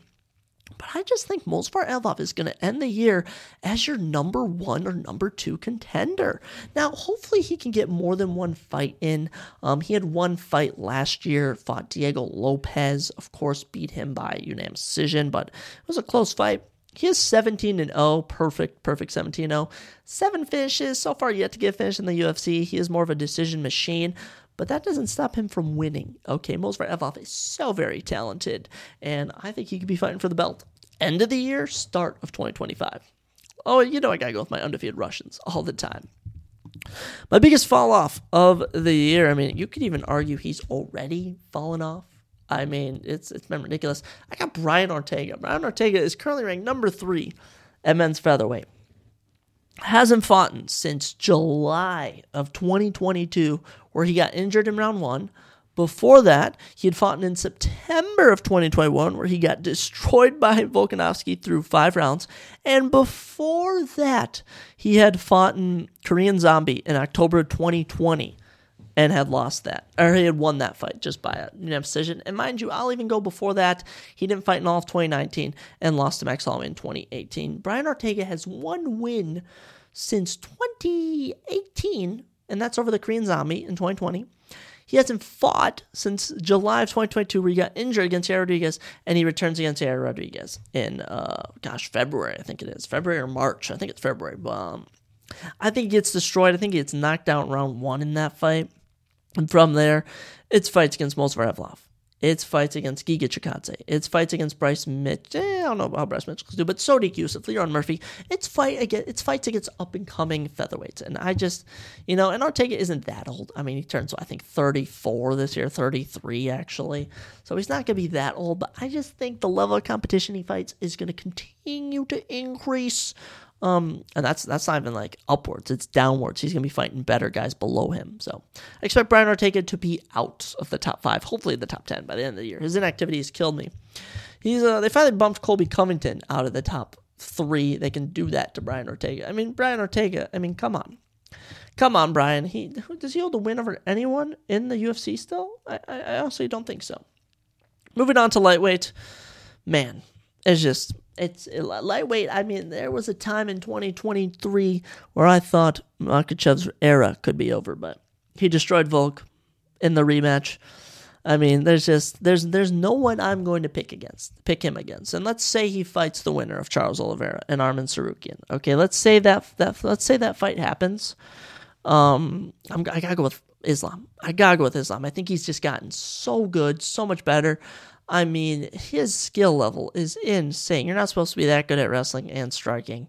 Um, I got Islam retaining his belt. And whether he fights Charles or Arman, whether later in the year he goes up and fights Leon, or whether he fights freaking, I don't even know, Benoit Saint Denis, Mateusz Gamrot, I don't even know, whoever he fights, Islam is remaining your champion. And mind you, I'll take into account he only fights once this year, too. I'll take into account he only has one fight this year, and that one fight he retains. So, Islam Makhachev, your lightweight champion still by the end of the year. Biggest rise and fall in the division. This is hilarious. This is hilarious because I did I wrote this stuff out a week ago. Okay, I, I, I wrote all this stuff out a week ago, and I just found out the news today about Benoit Saint Denis and Dustin Poirier. My biggest rise of the year is Benoit Saint Denis, and my biggest fall off is Dustin Poirier. I, I think that's actually hilarious that that's that's how it worked out for me. But yes, I'm picking Benoit Saint Denis as my biggest rise of the year. I mean, I just cannot get enough of Benoit Saint Denis. 13 wins, 13 finishes, seven in the first round. And in the UFC, I mean, is yet to even see a round three. I mean, he's been absolutely ridiculous. A perfect 3 0 in 2023, 2. I mean, as I mentioned, he stepped down short notice fight Elizeu Zaleski dos Santos in 2022. Had a round two submission of Niklas Stolze. Had a round two TKO of uh, actual round three KO of Gabriel Miranda uh, in round in um, July of this year, submitted Ismael Bonfim in round one, destroyed Thiago Moises in Paris in September, and at Madison Square Garden had a minute and 30 uh, that, that Shadow Realm knockout over Matt Frevola with a head kick. I mean, it was absolutely ridiculous. It had me out of my seat. I love what I see from Benoit Saint Denis.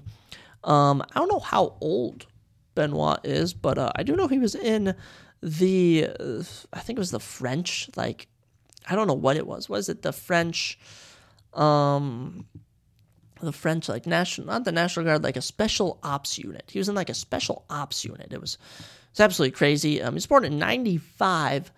So if someone could do some quick math for me, if you were born in 1995, that would make him 28 years old currently, I believe. If I'm good at doing math on the spot, but yes, absolutely love what I see from Benoit Saint Denis, and he's he's currently ranked number 12. Number 12. He's taking on the number three guy, Dustin Poirier, and that is by that's how he's going to rise. I think you'll get another fight for that. But as for biggest fall, if I got Dustin Poirier, guys, I got Dustin Poirier. You don't recover from a knockout like that against Justin Gaethje, where he just went limp. I mean, I think I think Benoit Saint Denis puts a beat down on him. I think he'll give Benoit a tough time. But after that, I mean, Dustin will be knocked down the reins a bit, and I don't see him maybe fighting the rest of the year. I see him maybe retiring.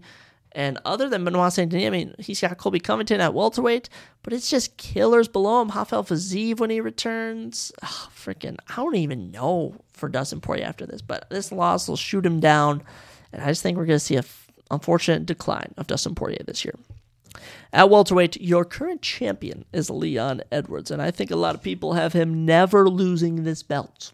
Okay, and I think he's that well rounded. But let me tell you something by December 2024, December 31st of this year. Actually, this year, wow, we're in, we're in the upcoming year. That's weird. I got you're currently ranked number three, the undefeated nomad from Kyrgyzstan, Shavkat Rakhmonov. The kid's 18 0, eight knockouts, 10 subs. All right, 100% finish rate, 50% of those finishes in the first round. Shavkat is a future champion. Give him his title shot. He'll run through anyone. I think whether it be Belal Muhammad fights Leon at UFC 300, by the end of the year, we will have seen Shavkat fight for the belt and finish his way to 19 0 as your new UFC welterweight champion with 19 finishes. Okay, Shavkat Rakhmonov, huge Shavkat Rakhmonov fan. All right, me and me and Laura Laura Sankos. All right, we should create a, a fan account of how much we love Shavkat because she loves Shavkat. He's got a dope hat. He's so humble, and he just goes in there and wins. That's all he does. He just goes in there and goes, "Okay, I'll knock you out. Okay, I'll submit you." That's just what I do. Shavkat, you bring me so much joy.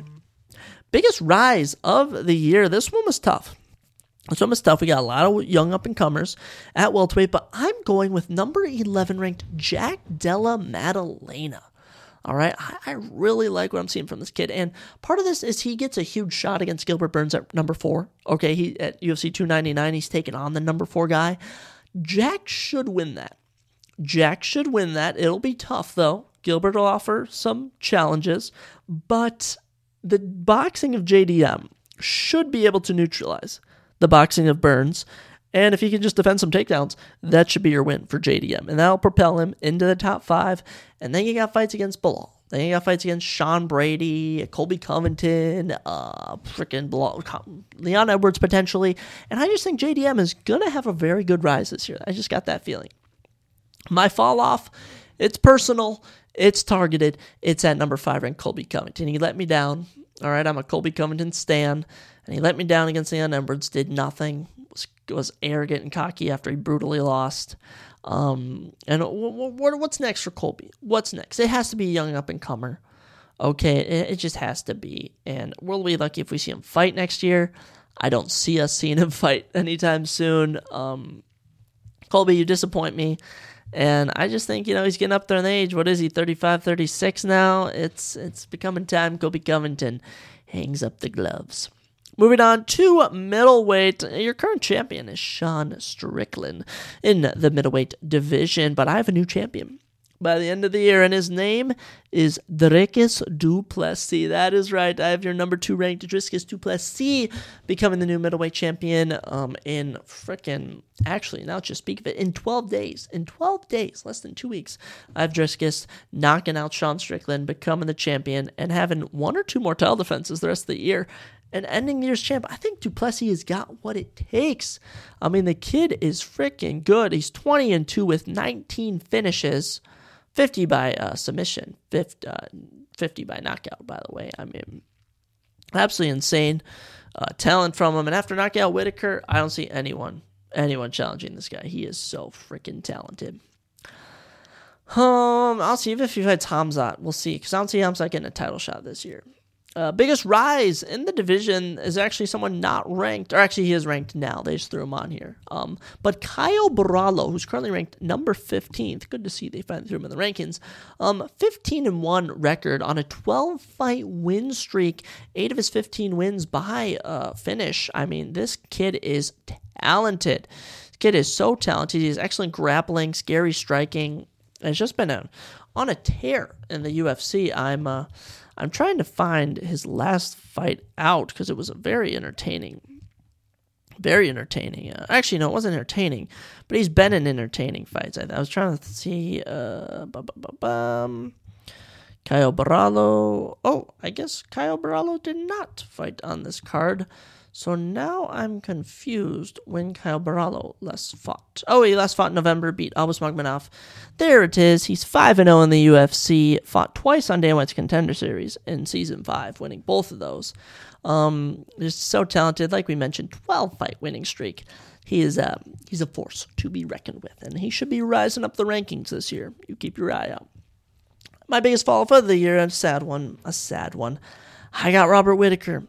I got Robert Whitaker, man, and don't get me wrong. Don't get me wrong. I mean, he is still the guy who beat Marvin Vettori, who has whooped Jared Cannonier, who's given Adesanya a run for his money, who has beat uh, no one else ranked currently, but we all know how good Robert Whitaker is.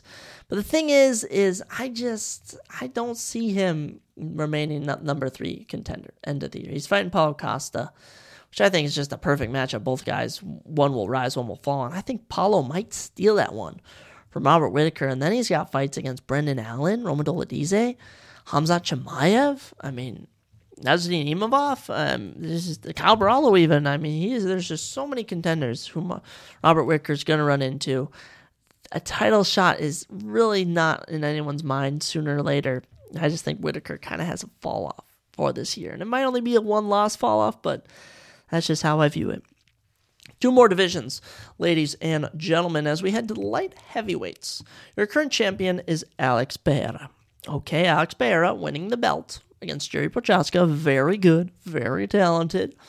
But I've got a I've got a good one for you here. So I think Pereira defends the belt against Jamal Hill in the coming three months, maybe at UFC 300. I don't know who's going to win that. I can't tell you. But I got Magomed Ankalaev being Johnny Walker this weekend. That is my, if, you, if you're listening now, you've already heard my prediction. But I got Johnny Walker losing to Magomed Ankalaev. I then got Magomed Ankalaev in the from August to December range, fighting the winner of Hill and Pereira for the light heavyweight belt. And I have Magomed Ankalaev finally winning the belt that should be his. Magomedov Ankalaev, ladies and gentlemen. I, I love this guy.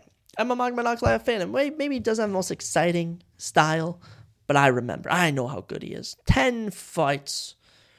Oh, what is it? He's like a 10 fight unbeaten streak. I think it was the no contest, kind of negates the win streak, but un, unbeaten streak. 18 and 1 professionally, 10 wins by knockout, 6 first round finishes. The only loss he had was against Paul Craig, where he was winning and tapped with a second left. Absolutely crazy stuff. But I got your number three contender, Magomed Ankalaev, rising to become your new light heavyweight champion by the end of the year. I like that pick. My biggest rise of the year is actually an unranked guy, but it's Carlos Ulberg, and I am, whoo boy, I am pumped to see Carlos Ulberg step in the octagon. Nah, whenever he, uh, whenever he does next. When, where, when did he last fight? When did Carlos Ulberg last fight? Because um, this is gonna be impossible. This is gonna be impossible to find Carlos Ulberg, isn't it? Um, did he fight at Holloway and Korean Zombie? I'm trying to remember. Um, it's been a minute since Carlos Ulberg last fought, but um, who has he beaten? Has he fought in Kennedy Nzechukwu? or whatever it was? Um, gosh, this is what I tell you guys. This is why I gotta do research sometimes because now I'm just caught looking for someone's name. You may be like, "Who's Carlos Ulberg?" Well, he's a light heavyweight, trains at um, uh, City Kickboxing in New Zealand. He's actually very good at City Kickboxing. Um, Israel Adesanya. Adesanya versus Whitaker. Oh, there he is. Carlos Ulberg is currently on a five fight win streak. Went 2 0 in 2023 with two finishes. Oh, by the way, of those five wins, four by knockout. Um, he's absolutely actually one of them was by submission. That was it was that. Oh, it was at UFC 293. I was about to say I knew Carlos Ulberg fought this year recently. Um, he's super talented and he's taken on Dominick Reyes coming out, and sadly Dominick Reyes is on his way out of the UFC. He's not even notable to put biggest fall off. He's had a fall off. But after that, I mean, sky's the limit to fight upwards. And a name who I could see him fighting next is actually the name for my biggest fall off, and that is Anthony Lionheart Smith. Yeah. Yeah, it's Lionheart Smith. I know.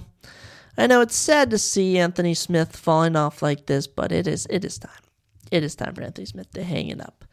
Um, 35 years old. It's it's it's near the end. It is actually wow. He was born in 88.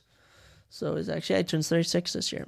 Um, Anthony Smith has won one fight since 2021, and that was a split decision in August against Ryan Spann. He's coming off a horrible knockout loss to Khalil Rountree Jr. Absolutely put Anthony Smith on skates.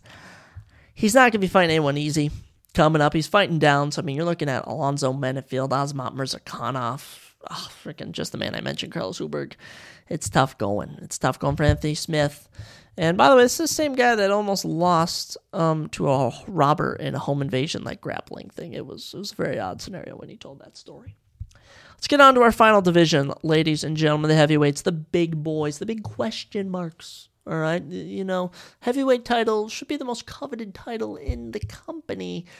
And I feel it's a rare, rare commodity nowadays. Um, your champ on December 31st, I have being your current champion, Jon Jones, and that's because I don't think he fights this year. I think he's Jon Jones is not going to rush a recovery from injury.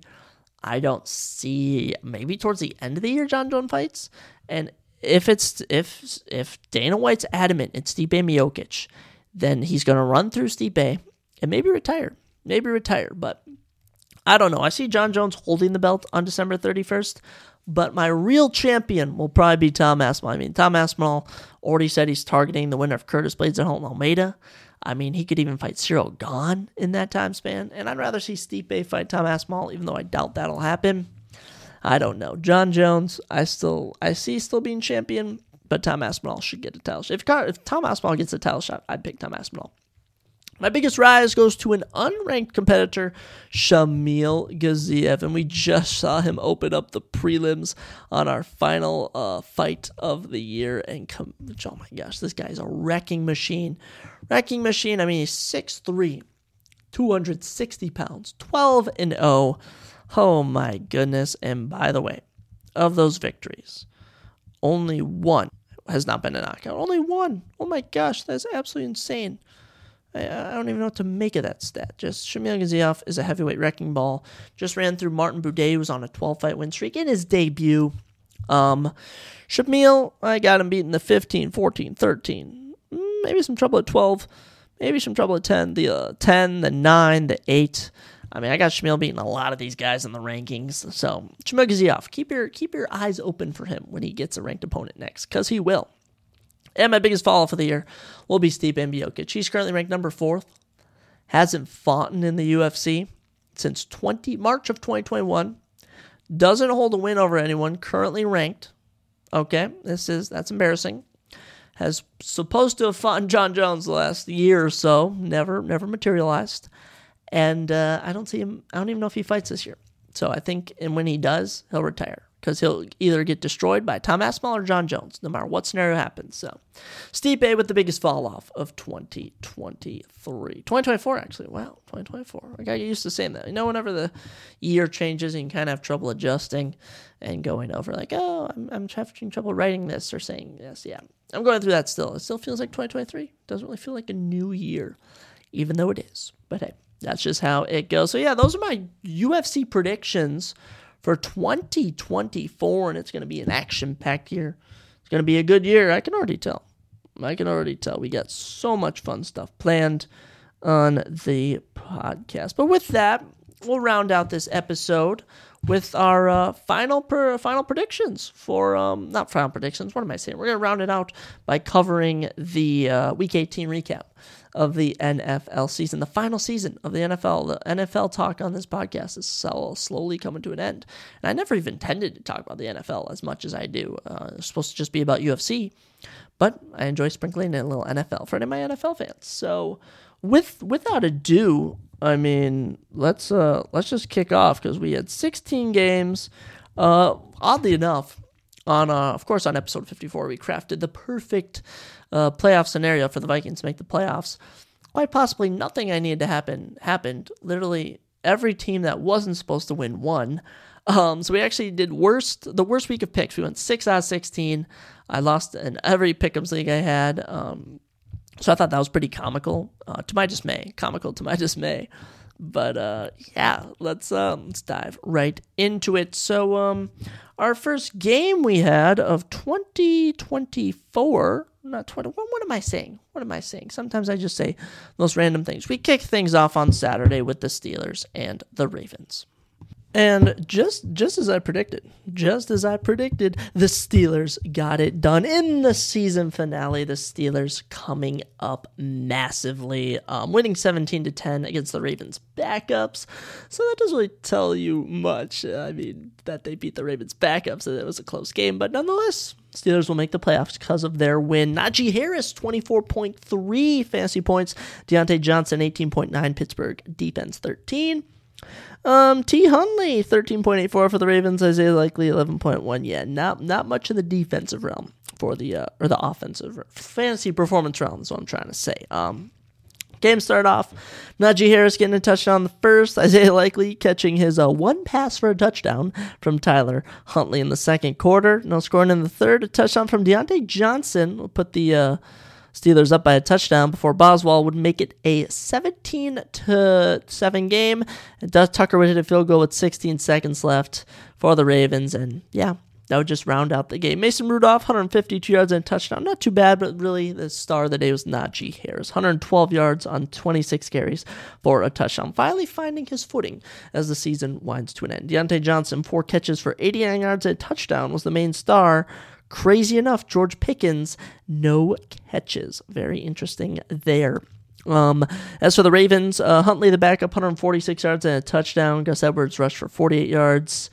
Nelson Agholor, leading catcher, five catches for 39 yards. Yeah, not much went on for the Ravens as they rested their starters ahead of their uh, break. And actually, the starters are going to be out two weeks it's pretty it's pretty wild due to getting a first round bye. Despite that, Ravens will finish as the best team in the NFL with a 13 and 4 record. Um, very impressive. Plus um, 203 point differential. Absolutely incredible. I absolutely love it. They are uh, they came so close to being actually plus 203 maybe the boy, best point differential Six and three at home, seven and one on the road. Ravens will see you in the playoffs. As for the Steelers, ten and seven, sneak in as the seven seed um, in the playoffs, minus twenty point differential, three game win streak though to round out the season. Very good stuff. Kenny Pickett or Mason Rudolph. I'm, I'm sure they got to start Kenny Pickett, right? Right, they got to start Kenny Pickett for the end of the season. I'm, I'm assuming, right? They have to, guys right? I don't know. We'll see what um we'll see what happens, but uh yeah, good stuff for the Steelers. Uh, we'll mention all the playoffs matchups as we uh, end end the episode or end the uh, actually I guess yeah end the episode as we end our little NFL talk. Second game on Saturday, I also correctly projected to happen. I was actually hanging out with my buddies when uh, this went down. We were at the casino.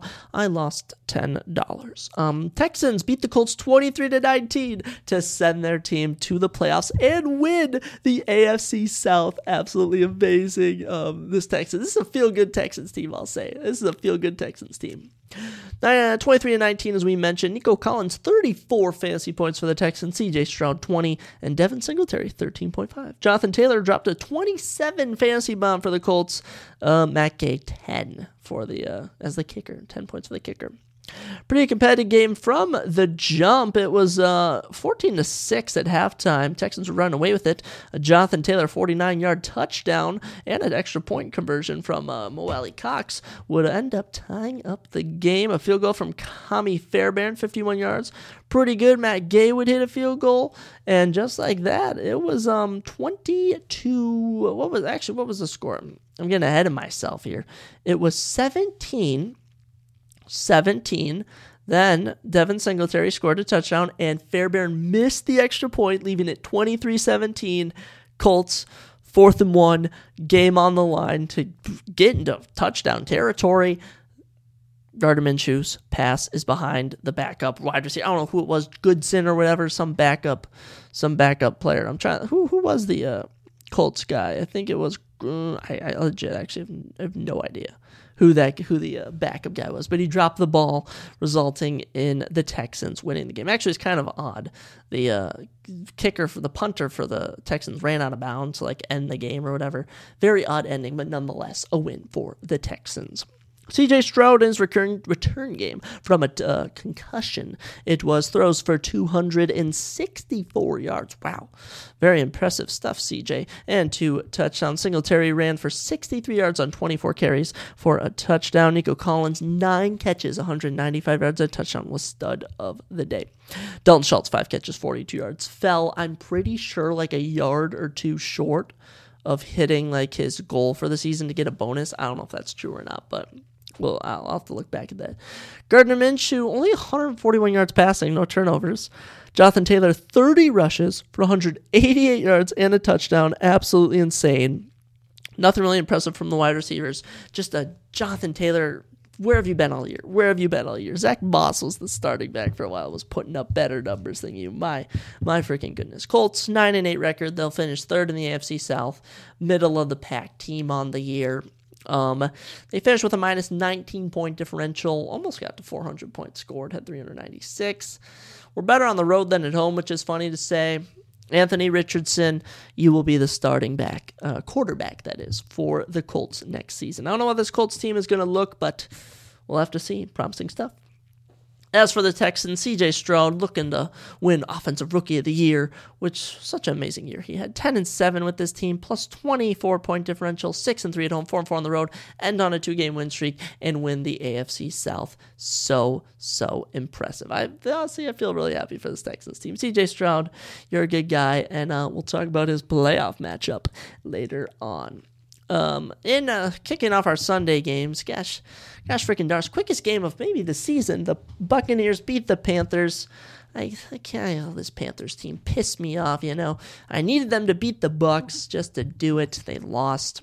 Actually, sending the Bucks to the playoffs, so good for the Bucks. But Panthers, this is one of the worst teams in NFL history. This is just a terrible team. This is just a terrible team. Buccaneers win nine to zero. That's right. The Panthers didn't score the last two weeks of the NFL season. That's ridiculous. Tampa Bay defense high score with 15. Rachaad White had 13. Chris Godwin 11 fantasy points. Chuba Hubbard had 11 for the Panthers. That's all we'll talk about. No one, no one else did anything. No one else got into double digits.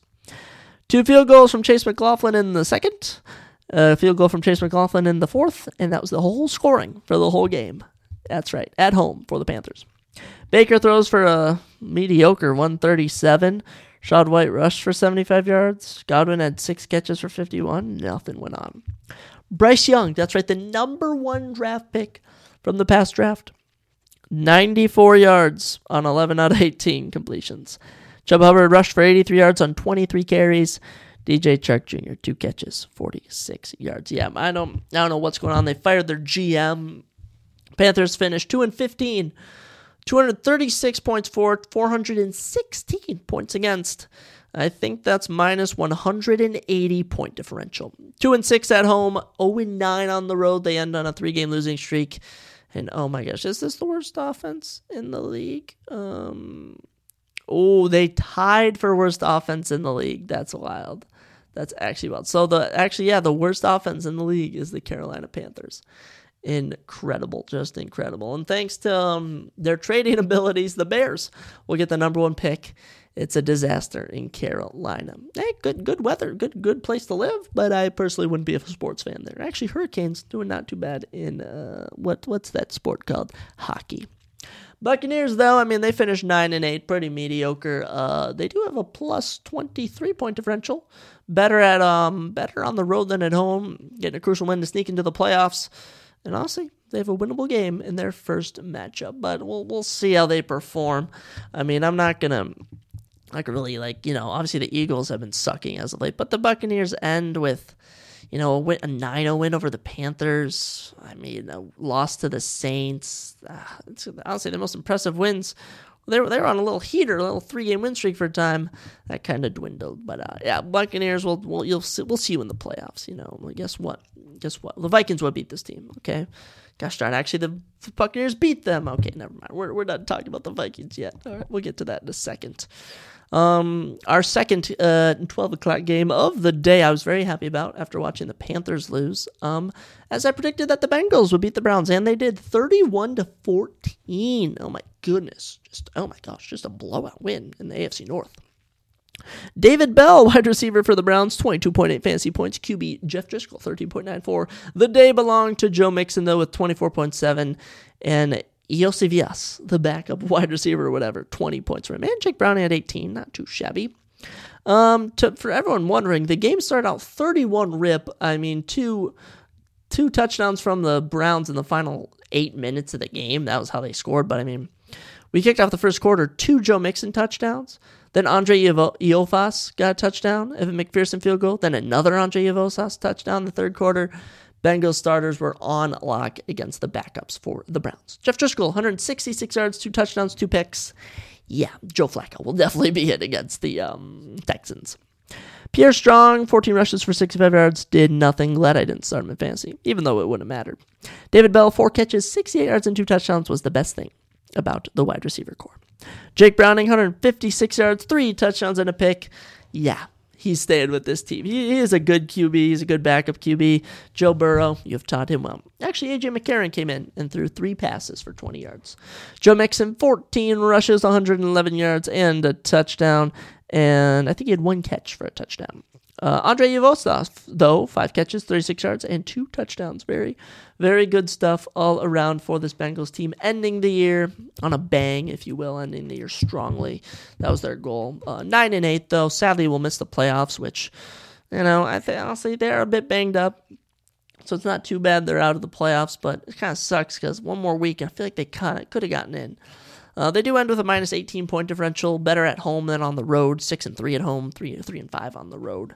Uh, good good stuff for the Bengals though. They'll be back with Joe Burrow next year, and I, I really like this team. If Ja'Marr stays, if T. Higgins stays, this uh, Joe Mixon stays, this team should be pretty good heading into next season.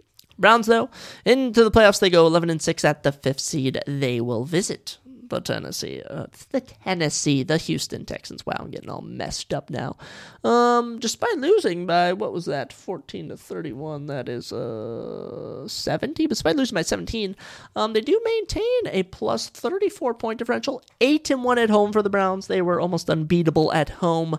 Uh, five of their uh, six losses came on the road. I'm excited to see what the Browns offer in the playoffs. And with Nick Chubb going out, with Deshaun Watson being a bum, uh, this team has really found itself pretty, pretty incredible to see. Alrighty, we will uh, we will uh, mention this once once and for all. We will uh, briefly briefly talk about this. There's no need to talk about it because we don't talk about our favorite teams a lot, do we? Of course, the Lions beat the Vikings thirty to twenty, and uh, yeah, the Vikings will miss the playoffs. Seven and ten record. It was a bad season. It was bad, and it didn't feel like a bad season. We had so many close games. We had so many close games. We only had a minus eighteen point differential. That's not even that bad. An atrocious two and six at home. So glad I did not buy season tickets. Five and four on the road. We were much better. We end on a four game losing streak. Four game losing streak. If we had won all four of those games, we could have ended eleven and six. It's insane to think about. My goodness, Vikings. My goodness. Crushing my picks hopes, crushing my fantasy hopes, just crushing my real life hopes. Justin Jefferson dropped 36 fantasy points. Gosh, I got draft him next year. Oh my gosh, he's so good. Nick Mullens, 20, Jordan Addison 15.7. Amon-Ra St. Brown showed up as always for the Lions. 27 fantasy points. Jared Goff 20. Sam LaPorta 13.9, but did go out in the second quarter with a knee injury. I'll be interested to see if he's back against the Rams. Um, somewhat competitive game. and it started out rough. Started out very rough. 14 rip for the Lions. We rallied with two field goals in the second quarter, making it 14 to 6 at halftime, then turned into 21 to 6, then turned into 21 to 13. 28 to uh, 13, then turned into 28 to 20, and we just could not keep up as the final score 30 to 20. Vikings just could not put it together. Nick Mullens 396 yards, two touchdowns, and if you'll believe it, two more picks. Yeah, he's a backup. But he do honestly though, honestly though, I, I don't know what to make of the back, backups. Okay, Nick Mullens took some risks, but I truly feel Josh Dobbs should have been playing this game. Ty Chandler, 12 rushes, 69 yards. Yeah, yeah, yeah. Justin Jefferson, star of the day. 12 catches, 192 yards and a touchdown. He only played 10 games this season. Had a 1,000 yard season. He's the best wide receiver in the league. Jordan Addison, four catches, 57 yards and a touchdown. Man, honestly, if Jordan Addison um, was the number one wide receiver on this team, he'd have been rookie of the year. I mean, that kid is so talented. Goff throws for 320 yards and two touchdowns. Montgomery and Gibbs both punch and running touchdowns. Amon-Ra St. Brown, seven catches, 144 yards and a touchdown. Of course, Sam LaPorta, in only like not even two two quarters of play, had five catches for a touchdown. That's it's not too shabby. Vikings, of course, finished seven, seven and ten. Oh man, you know what? We're gonna we're gonna draft a good player next year. All right, we're going to do a little reshuffling. All right, we'll figure out what we're going to do at Kirk.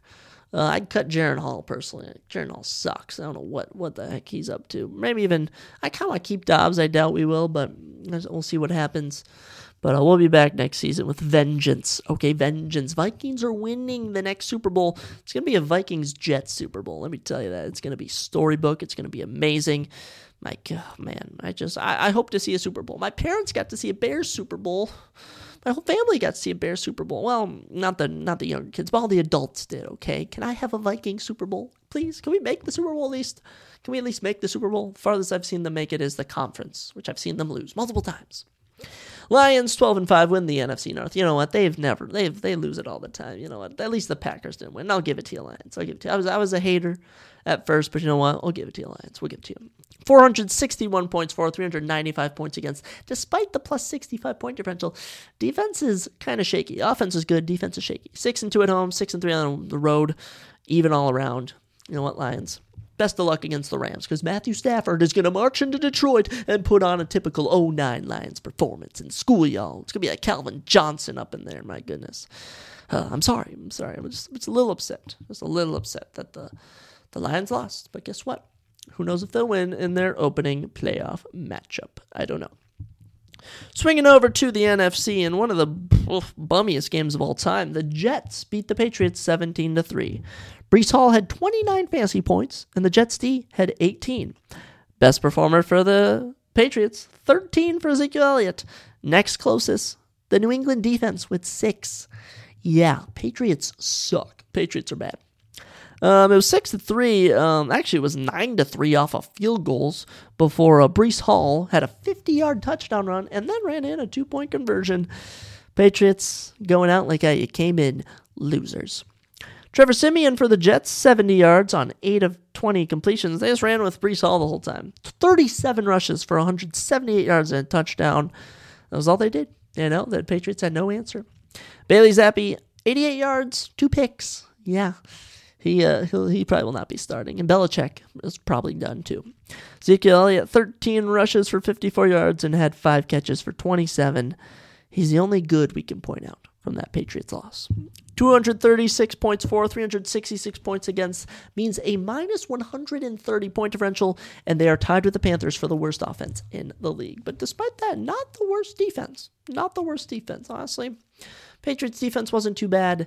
Um, it was just this offense was terrible. They had no, they had nothing. There's like there's no weapons on this offense. I mean, Rhamondre Stevenson went out. They had nothing. Hunter Henry was not consistent. It was it was bad.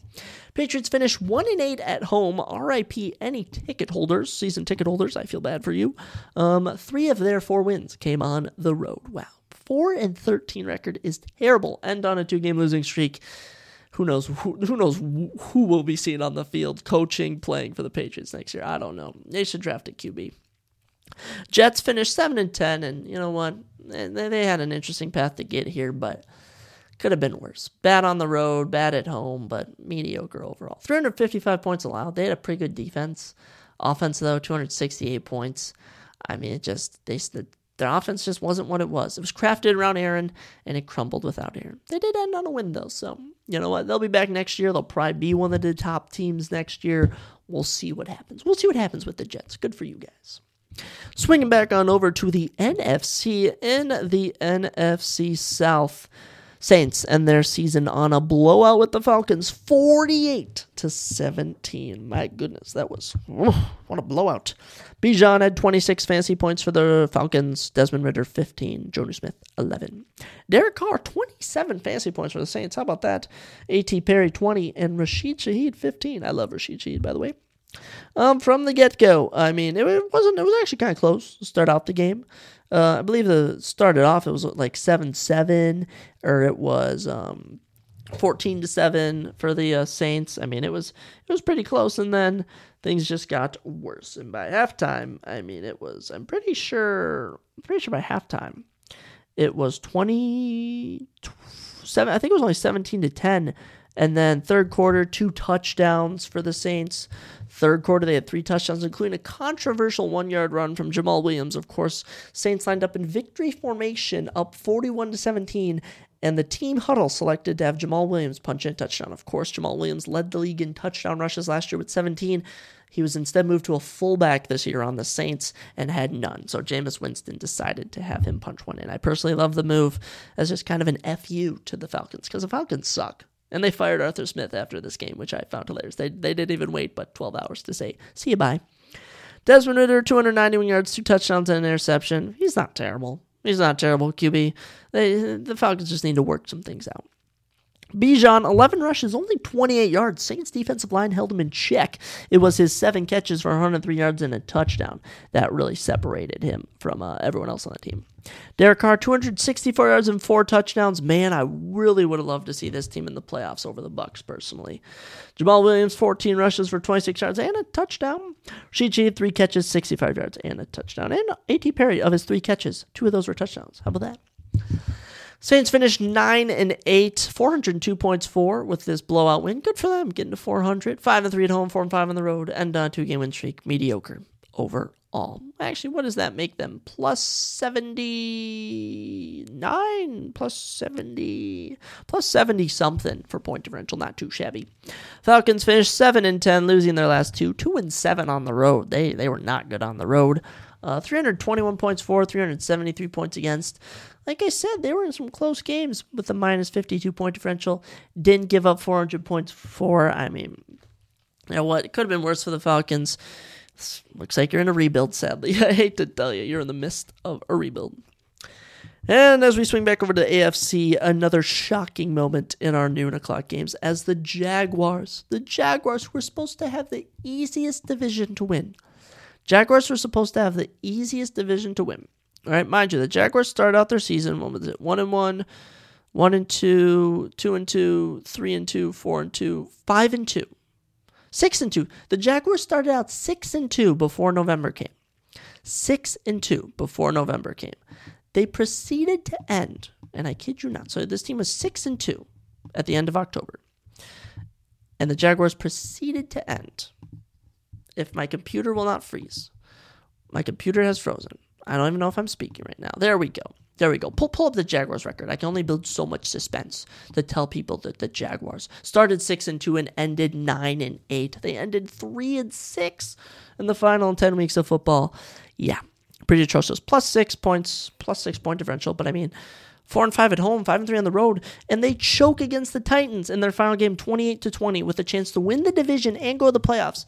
They will do neither. They will do neither. Evan Engram, 23 fantasy points. Calvin Ridley, 22. Trevor Lawrence, a disappointing 16. Tyjae Spears, 21.6 for the Titans. Derrick Henry, 21.3. And DeAndre Hopkins, 17.6. As the Titans finish 6 and 11. Bad team. Um, but with a minus 62 point differential, 1 and 7 on the road. Titans team, you know, somehow managed to win six games. So, how about it? Uh, Close game, back and forth, was ultimately a uh, DeAndre Hopkins touchdown in the third quarter that separated uh, the score by two touchdowns.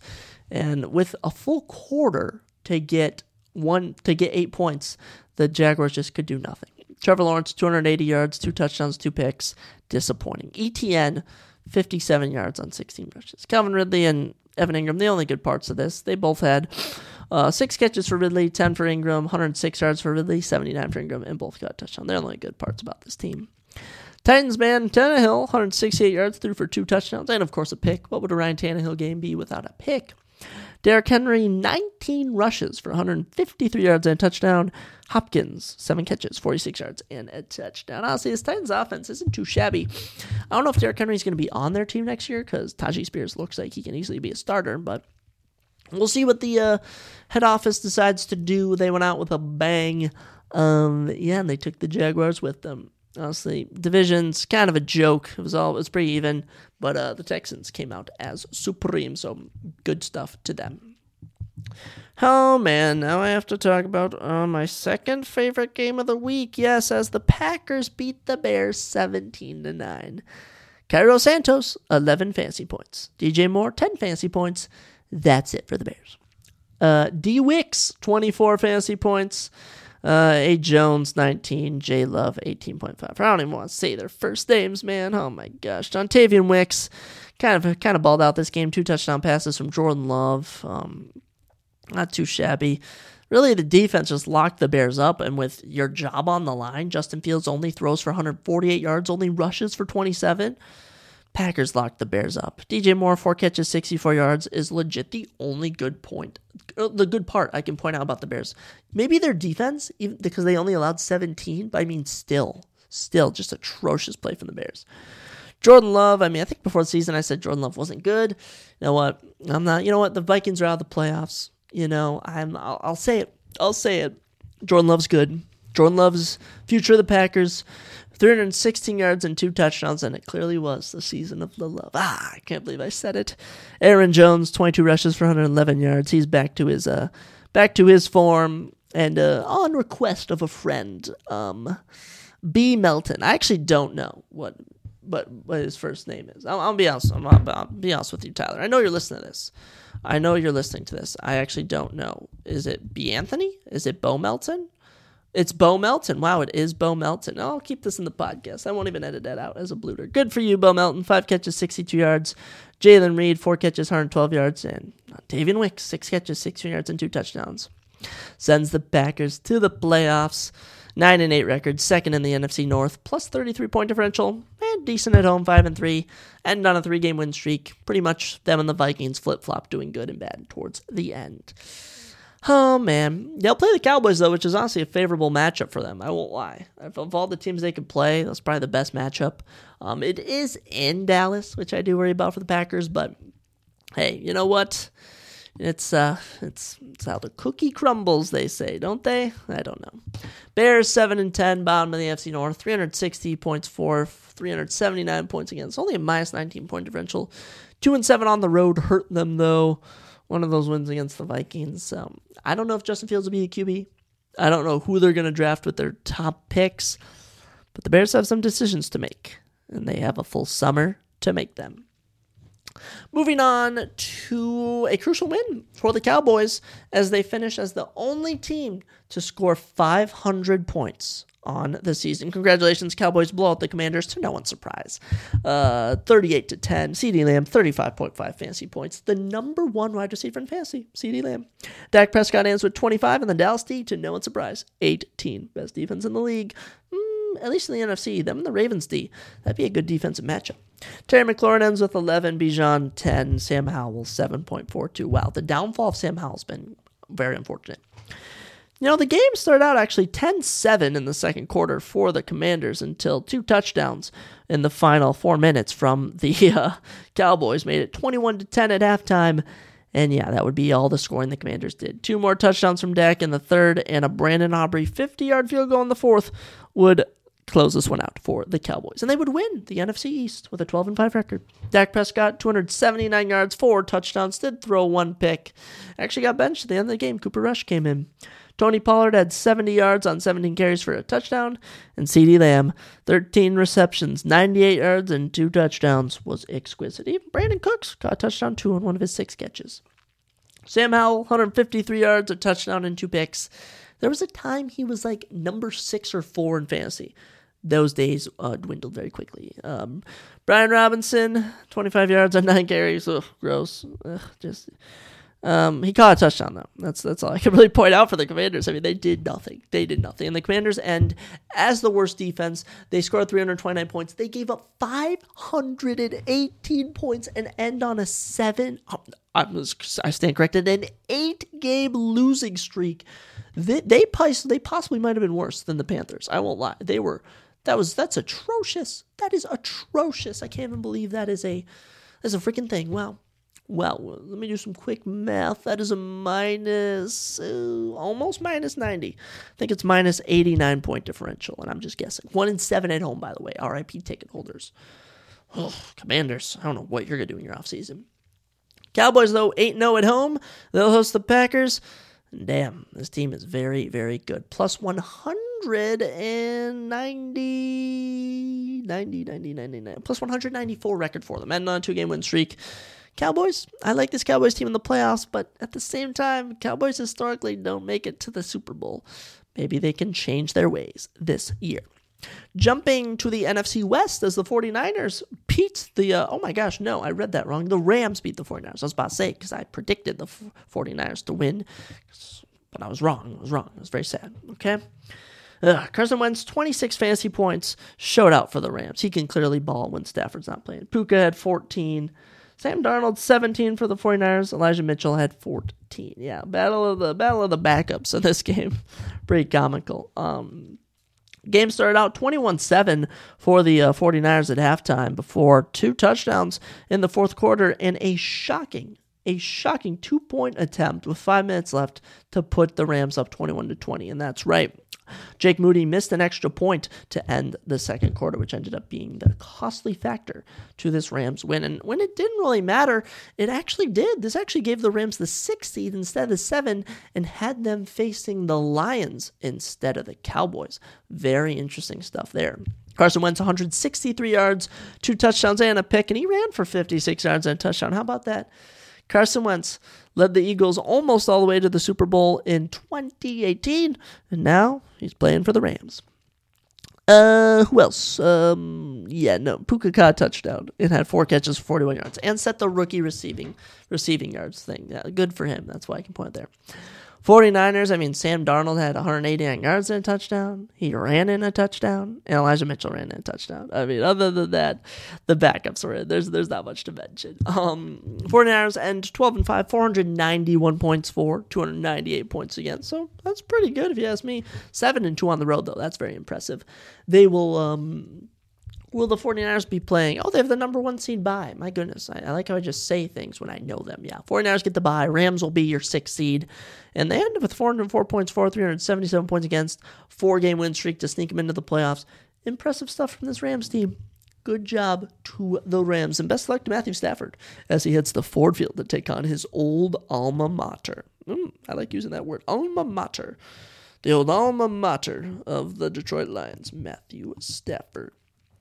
Um, wow, I can't believe this actually happened. The Eagles lose to the Giants 27 to 10 with their starters playing. Oh my goodness, absolutely insane. Quez Watkins, the only good thing about the Eagles, as he had 23 fantasy points. Saquon had 23 for the Giants. Giants D with 18, and Tyrod Taylor 17.68. Um, I mean, this game started off terrible at halftime. It was 24 0. Halftime, it was 24 0. Jake Elliott hit a third quarter field goal for the Eagles and a touchdown from Marcus Mariota to Quez Watkins in the fourth is what ended up giving the Eagles 10 points. But yeah, you heard that right. Jalen Hurts got benched. 7 of 16 for 55 yards. He rushed twice for 4 yards, was actually trying, and lost. He sucked. Mariota came in, threw for 148 yards, touchdown at pick. I mean, Quez Watkins, 8 catches, 93 yards, and a touchdown is the only notability that I will give to the to this team. Just ri- ridiculous. Tyrod Taylor, 297 yards, a touchdown I pick. Not too shabby. Saquon had 46 yards rushing for two touchdowns. And Demarcus Robinson, not Demarcus Robinson, Wayne, Waynedale, Wydell, whatever Robinson, five catches, 85 yards. Actually, I'm in in fantasy. Got like 13.5 points. Oh well. You know what? Giants six and eleven could have ended worse. You know, two and seven on the road's not good at all. Two hundred sixty six points for this big game actually kept you out of being the worst offense. Um, I don't know what they're gonna do with the QB situation. You know, Daniel Jones, Tyrod Taylor, Tommy DeVito. I don't know what they're gonna do, but um, yeah, Eagles are the real main story out of this. Eleven and six. They started ten and one and end one and five in their final six weeks. Unreal. Only a plus five point differential. Wow. Six and two at home, five and four on the road. They end on a two game losing streak. Oof, and they, they take no momentum into their Buccaneers game. Okay, they take no momentum visiting the Bucks, and you know the Bucks don't really have much momentum either. But it's like the Eagles are taking a negative momentum when the Bucks just don't really have any. So we'll see what happens when I drop my predictions Thursday. But ugh, growth gross ending to the season for the Eagles. My goodness. Um, in a game that was really pointless. Like I'm, I don't know if there, if anything mattered in this game, but the uh, Raiders beat the Broncos 27 to 14. How about that?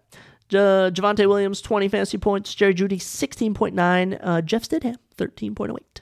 Jakobi Meyers had 21. Aidan O'Connell 17, and Davante Adams 15.6 somewhat competitive. I mean, it was what was it, seventeen to seven at half for the Raiders. Um, then it was twenty four to seven. Then it was twenty four to fourteen. Then Carlson had a field goal. Raiders just kind of stayed on their stayed on their feet the whole time, kept a little lead. Stidham, and after Russell Wilson was benched, threw for 272 yards, touchdown and pick. Javonte Williams rushed for a touchdown. Uh, yeah, and Jerry Jeudy had three catches for 79 yards and a touchdown. Not much went on in this game. Aidan O'Connell, 244 yards and two touchdowns. Zamir White ran 25 times for 112 yards. He's an amazing backup behind Josh Jacobs. Absolutely amazing. Um, Jakobi Meyers caught a touchdown, and so did Davante Adams. No, there's not much to say. Nothing really mattered. Two mediocre teams. Um, Raiders and Broncos both end 8 and 9. Uh, both had, actually, Raiders end with a plus one point differential. That's pretty funny. Two and six on the road for the Raiders is their biggest downfall. And Broncos You'll be remembered for giving up 70 points to the Dolphins. Yeah, Mr. Unlimited, Russell Wilson. How'd that turn out? Final 3:30 game of the week, I believe. I believe, I believe. If I want to check my Week 18 standings, I'll shout out to uh, my mom and my girlfriend. They won the pick'em. Oh wait, there's two more games, three more games we have to talk about. They won the pick'em for the week. My dad won the season-long total uh, with 176 correct picks. Um, but we do still have the playoffs where uh, I could maybe take over. Um, Seahawks and Cardinals. Seahawks win 21 to 20. Um, man, literally everything the Vikings needed to happen did not happen. They didn't win. The Packers didn't lose. The Bucks and Saints didn't lose, and the Seahawks did not lose. Atrocious. Seahawks win 21 to 20. Geno had 20 fantasy points. Tyler Lockett 17. James Conner had 30 for the Cardinals. How about that? Kyler Murray 17.78. Um, this game just looks like it was competitive from the get go. At halftime, it was 13 to 6 for the Seahawks. Then James Conner hit a touchdown, making it 13 14 in third. Um, it was then 20 to 13, and Tyler Lockett caught a touchdown with under two minutes left, and then caught an extra point, a two point conversion, I should say.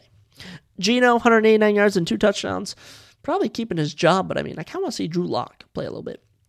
Kenneth Walker rushed for 78 yards. Uh, Will Dissly, three catches for 46 yards and a touchdown. Actually had the most catches on the team. Tyler Lockett, though, two catches, 71 yards and a touchdown. I'm pretty sure got a bonus for reaching a certain number of yardage.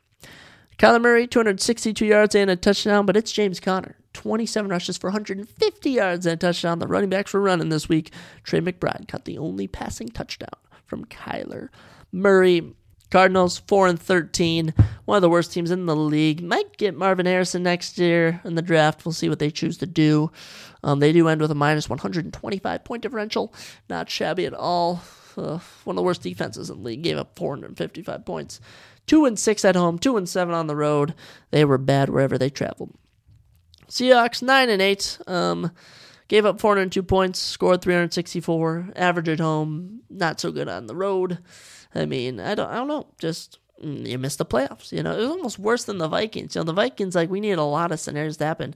Seahawks just needed the Packers to lose and couldn't even get that.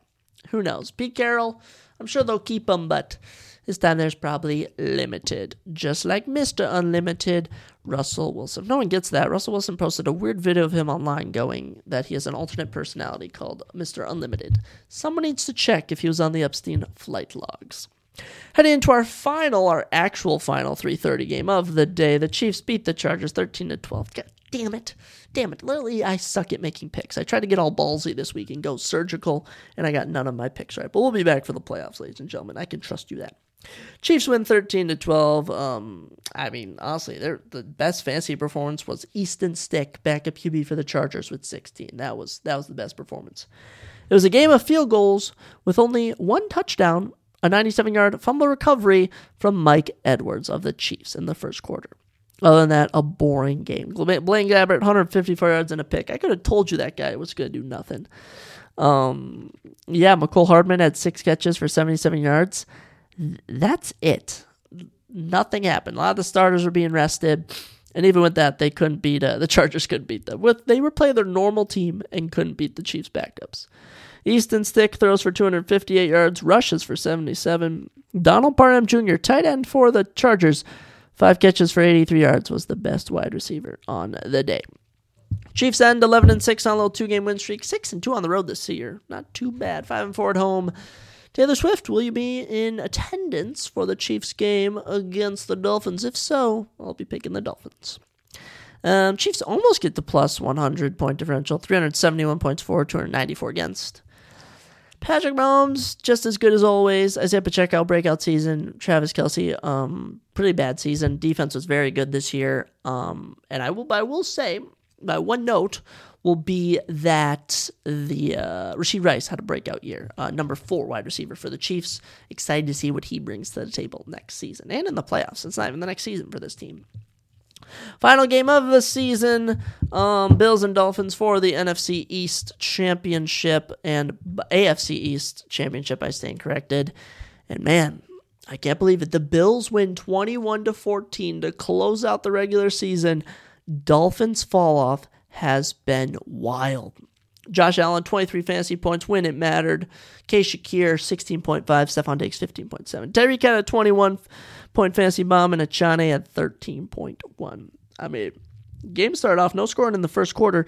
Two touchdowns from the Dolphins in the second quarter would bring us 14 to 7 head into half. Little did we know that would be the only scoring from the Dolphins, as it would be two touchdowns from the Bills, including a Deonte Harty 96 yard punt return, which would tie up the game before, with seven minutes left, a Dawson Knox touchdown pass from Josh Allen. Josh Allen threw for 359 yards, two touchdowns, including two first quarter picks. Wild.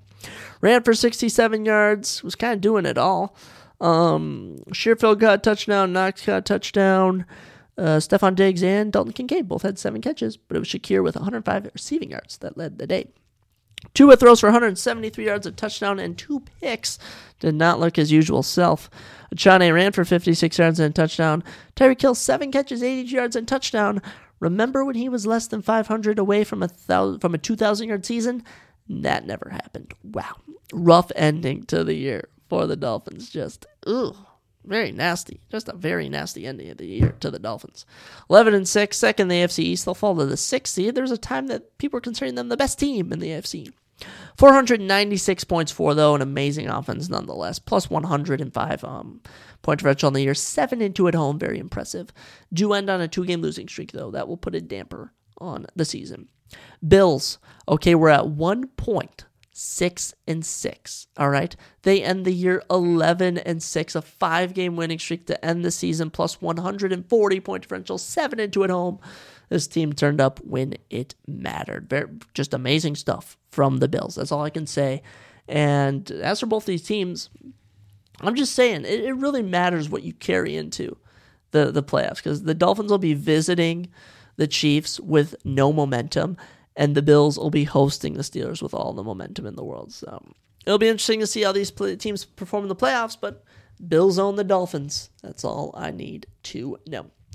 So, in recap of the regular season, um, so the best offense uh, for points for in the league went to the Cowboys with 509 points for best defense in the league. Let's take a look. 49ers only allowed 298 points all year. They may, oh, the Chiefs only allowed 294, but it actually goes to the Ravens, who only allowed 280 points, and with their plus 203 point differential, end up being the best overall team in the league. And that makes sense, as they had the best record with 13 and 4.